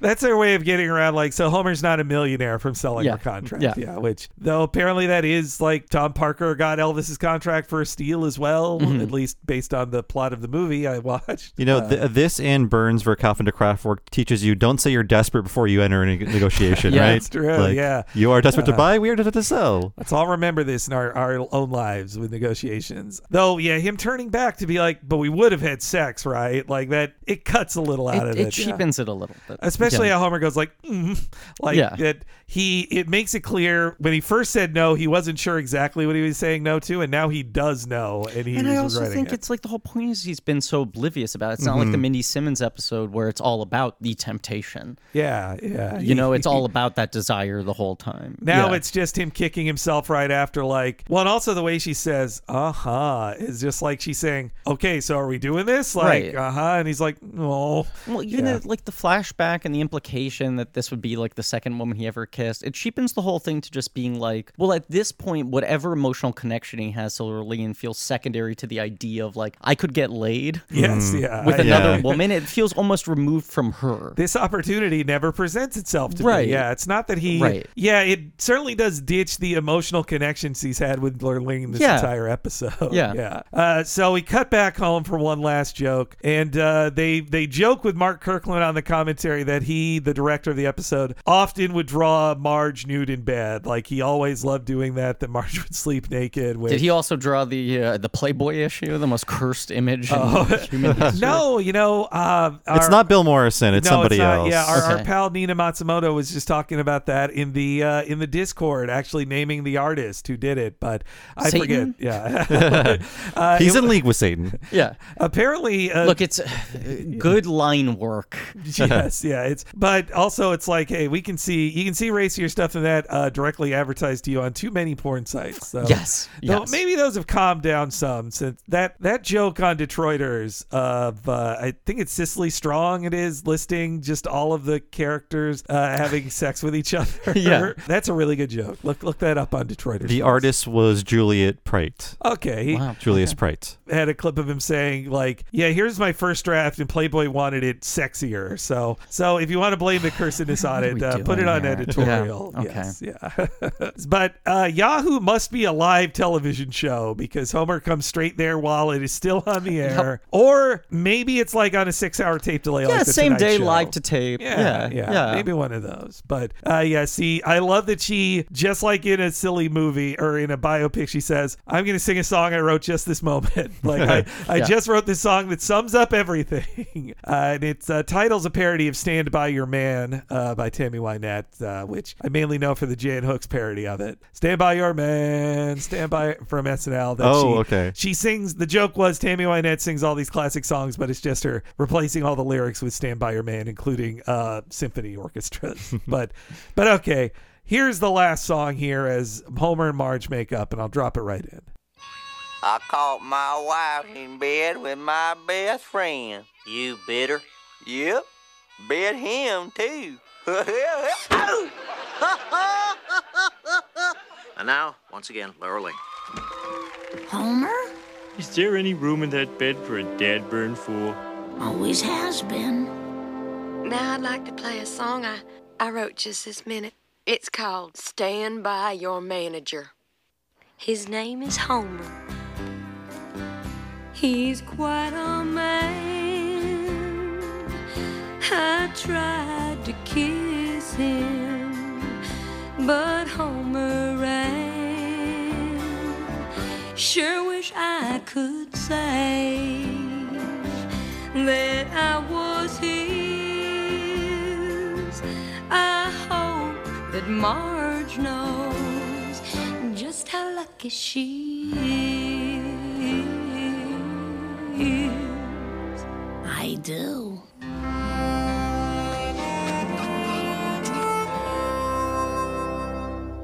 Marge needs to learn through the lyrics that Homer she attempted to kiss him and then Homer ran. Like that. Yeah. That's Yeah. how she forgives him. Unlike Apu, she's not lying through song. That's true. No, Yeah. she That- needs Lurleen to basically settle her doubts Yeah. rather than Homer doing anything. Yeah. She's past believing him. I Yeah. I also, you know, I know they play it for comedy, but I like Homer's undressing. I am positive on that. They the way he looks down at his gut, I'm like, "Ugh," like, uh, but but obviously the joke is you're supposed to be like, look at this you, you fat asshole. He, they made him look extra big. I don't know if it's Yes. just the fact that he's disrobing, but uh, there's some very large, uh, larger than charge homers. He's got a variable gut depending on Yeah. the shot, depending on how funny this the the shape could be. And I love they don't go with one last joke. They're like, no, let's have a sweet ending of Marge going like, I hope that Marge knows how lucky she is. I do. And they Yeah. kiss and he throws his hat and it covers the camera for the ending. Like it's it's a really great ending. And I think when they try to do sweet endings like that now, they feel maudlin rather than earnest. You know? Yeah, Not I- not now. I'm saying uh, in a general sense as the show progresses. Often. Yeah, I think the sweetness might linger too long. Here, uh, it, it's brief enough Just where it doesn't. little yeah, grace note. and Yeah. it's it's supported with a great song too. Mhm, Yeah. that too. Yeah. but yeah, I guess uh, in final thoughts on this, I think it is a nice love story uh, with with beautiful animation and great songs. And Beverly D'Angelo is so great. I think the as far as Homer actually being tempted, the last Temptation episode, I think of that as a funnier episode than this Mhm. one. But and and as you said, Griffin, it gets more to actually like Homer's libido and his actual Yes. like sexual interest in someone. But this is a this is a sweet story that I think Groening brought a lot of uh, sweetness to it as well. Yeah, great new character, great songs. And as I said when you gave me the options of episodes to pick, I said I like my Simpsons sad. I like this moment where it could be both, you know, in in, in kind of equal uh, measure. Marge And- really suffers in this one. Yeah, Yeah. yeah. I guess my very brief final thoughts are uh, very solid episode, and I also think that these songs are often forgotten about when we talk about like what are great Simpsons songs because Mhm. they're not necessarily that funny. Yeah. But I think they are very essential to the plot, and also composition wise, they are just so sound, and I, I Yeah. like hearing them. But it, they're not the most hilarious songs out of context, which is why I think they're often forgotten about. Yeah, and I and yes, as you said, Bob, Beverly D'Angelo did return in Papa Don't Leech, uh, which is mainly known for an opening that pa- that freaked out fans because it parodied Sopranos in Homer suffocating Abe to death in a dream. Yeah. that was it Oh, is right. very upsetting to see. Yeah, But it also is just one of those. It is nice to just think that Lurleen ended up vaguely okay. Mhm. And when they bring her back and they sort of try to cut against that, it was always these isolated, sort of one off jokes, right? Yeah, Yeah. Which is like, okay, fine. I can sort of ignore this. It doesn't really feel like it's real. And then to do a follow up episode so long later that is like her life got so much worse. She's in really dire straits. And as they try to help her, you find out about additional trauma earlier in her life. So it's like things are bad now. And also things were even worse pre Homer than you realize. It just feels like it's a bummer episode to kick her that much. and the Act Three is derailed because it then turns to into a, J- a Dixie Chicks episode. Yes, Yeah, I forgot she's not Yeah. really even the focus. It seems. Yeah, it's for the most part. It's very distracting. I think we got the sense from talking to the writer of the episode that the Dixie Chicks came in in a rewrite. Right, that was Reed Harrison, right? Reed Harrison, I thought one, so. one of our oldest interviews. Yes. Uh, God, that's like five years ago. And uh, you know what? Don't listen to that because there's a bad feedback come on it. It was very early in our recording. We are time. still learning. But Yeah. Griffin has to get out of here. Griffin Yes, Newman, thanks for being on the show. My pleasure. Please My let us know where to find you. You got a lot of stuff going on. Obviously, Blank Check, a fantastic podcast. But what else is going on in the world of Griffin? Uh, blank, blank check's the main thing I always try to plug. Uh, George Lucas Talk Show is all available on YouTube. I'm in town for that right now. The SF Sketchfest, which is why uh, I was able to be in person. Yes, thank but you. we do uh, we do some live traveling shows. We haven't done a live stream, pure live stream show in a little while, but our archives of all our past live streams are on YouTube, which is too many hours of stuff. And then yeah, as a voiceover actor, Disenchanted on Disney Plus, right alongside Billie Eilish's Simpsons short. uh, I play a talking chipmunk, It- and when I started watching that movie and heard your voice, I was like, "Wow, he he's the narrator." That's it's awesome. pretty. Cra- I mean, you know, if you want to talk about uh, how far the entertainment industry has fallen in the last 15 years, the first Enchanted movie is narrated by Julie Andrews, and the second Enchanted movie is narrated by Griffin Newman.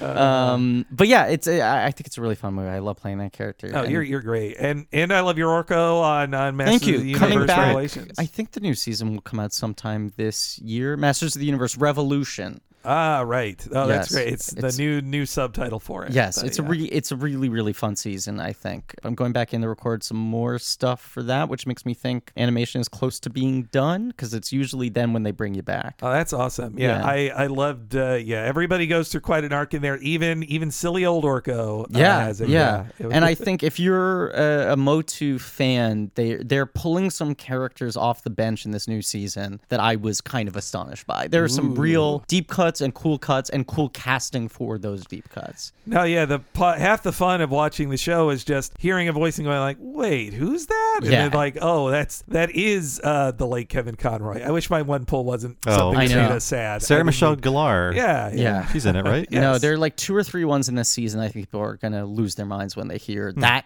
person is playing that part. Oh boy, I Yeah. can't wait. Yeah, no. Uh, but we we really appreciate Griffin. We're so Yes. happy to have you in person, our first in person guest in so long. Uh, it's so Happy great to break the meet curse. Thank you, Yeah. Griffin. Yes, thank you, Griffin.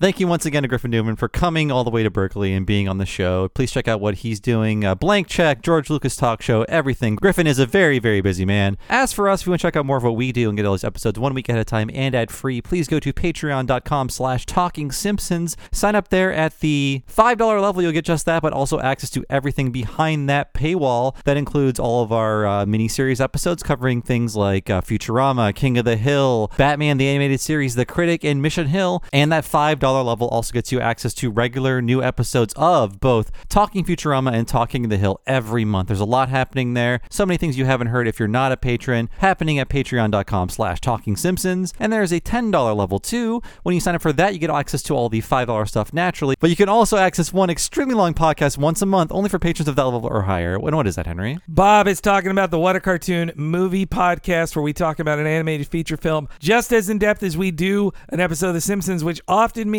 we talk for over four, or five, even six hours about an animated movie. Last month, we did the Batman Superman World's Finest movie, first meeting of them in the DC animated universe, uh, you know, the Bruce Timm stuff. We had a ton of fun with that. In March, we haven't yet decided what we're going to be doing. We're recording this one really early, but the month before that, we covered Disney's Dumbo and we went really deep into the creation of that Disney classic. There's a giant back catalog of over 50 episodes, four years worth of What a Cartoon movie podcast. in addition to all the $5 things Bob mentioned. We cover everything from Akira to a goofy movie, Spider Man into the Spider Verse, to Beavis and Butthead do the universe. It's an eclectic group of movies there, including if you are a fan of this movie just like Griffin Newman is, you will want to hear our crown jewel of the What a Cartoon movie franchise, our six and a half hour long Who Framed Roger Rabbit discussion. Please check it all out for yourself at patreon.com slash talking simpsons.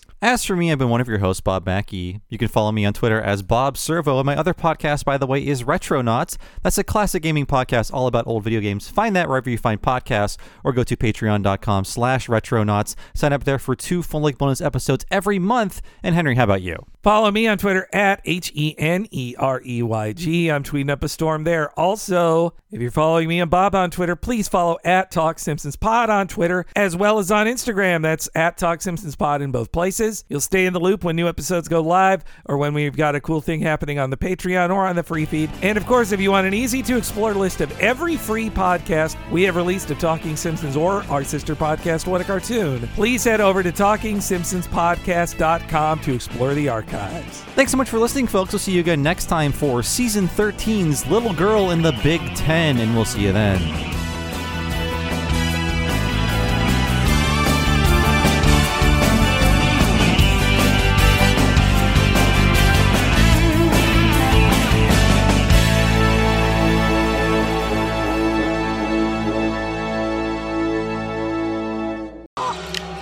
Watch the violence, you'll never get desensitized to it. Just tell me when the scary part's over.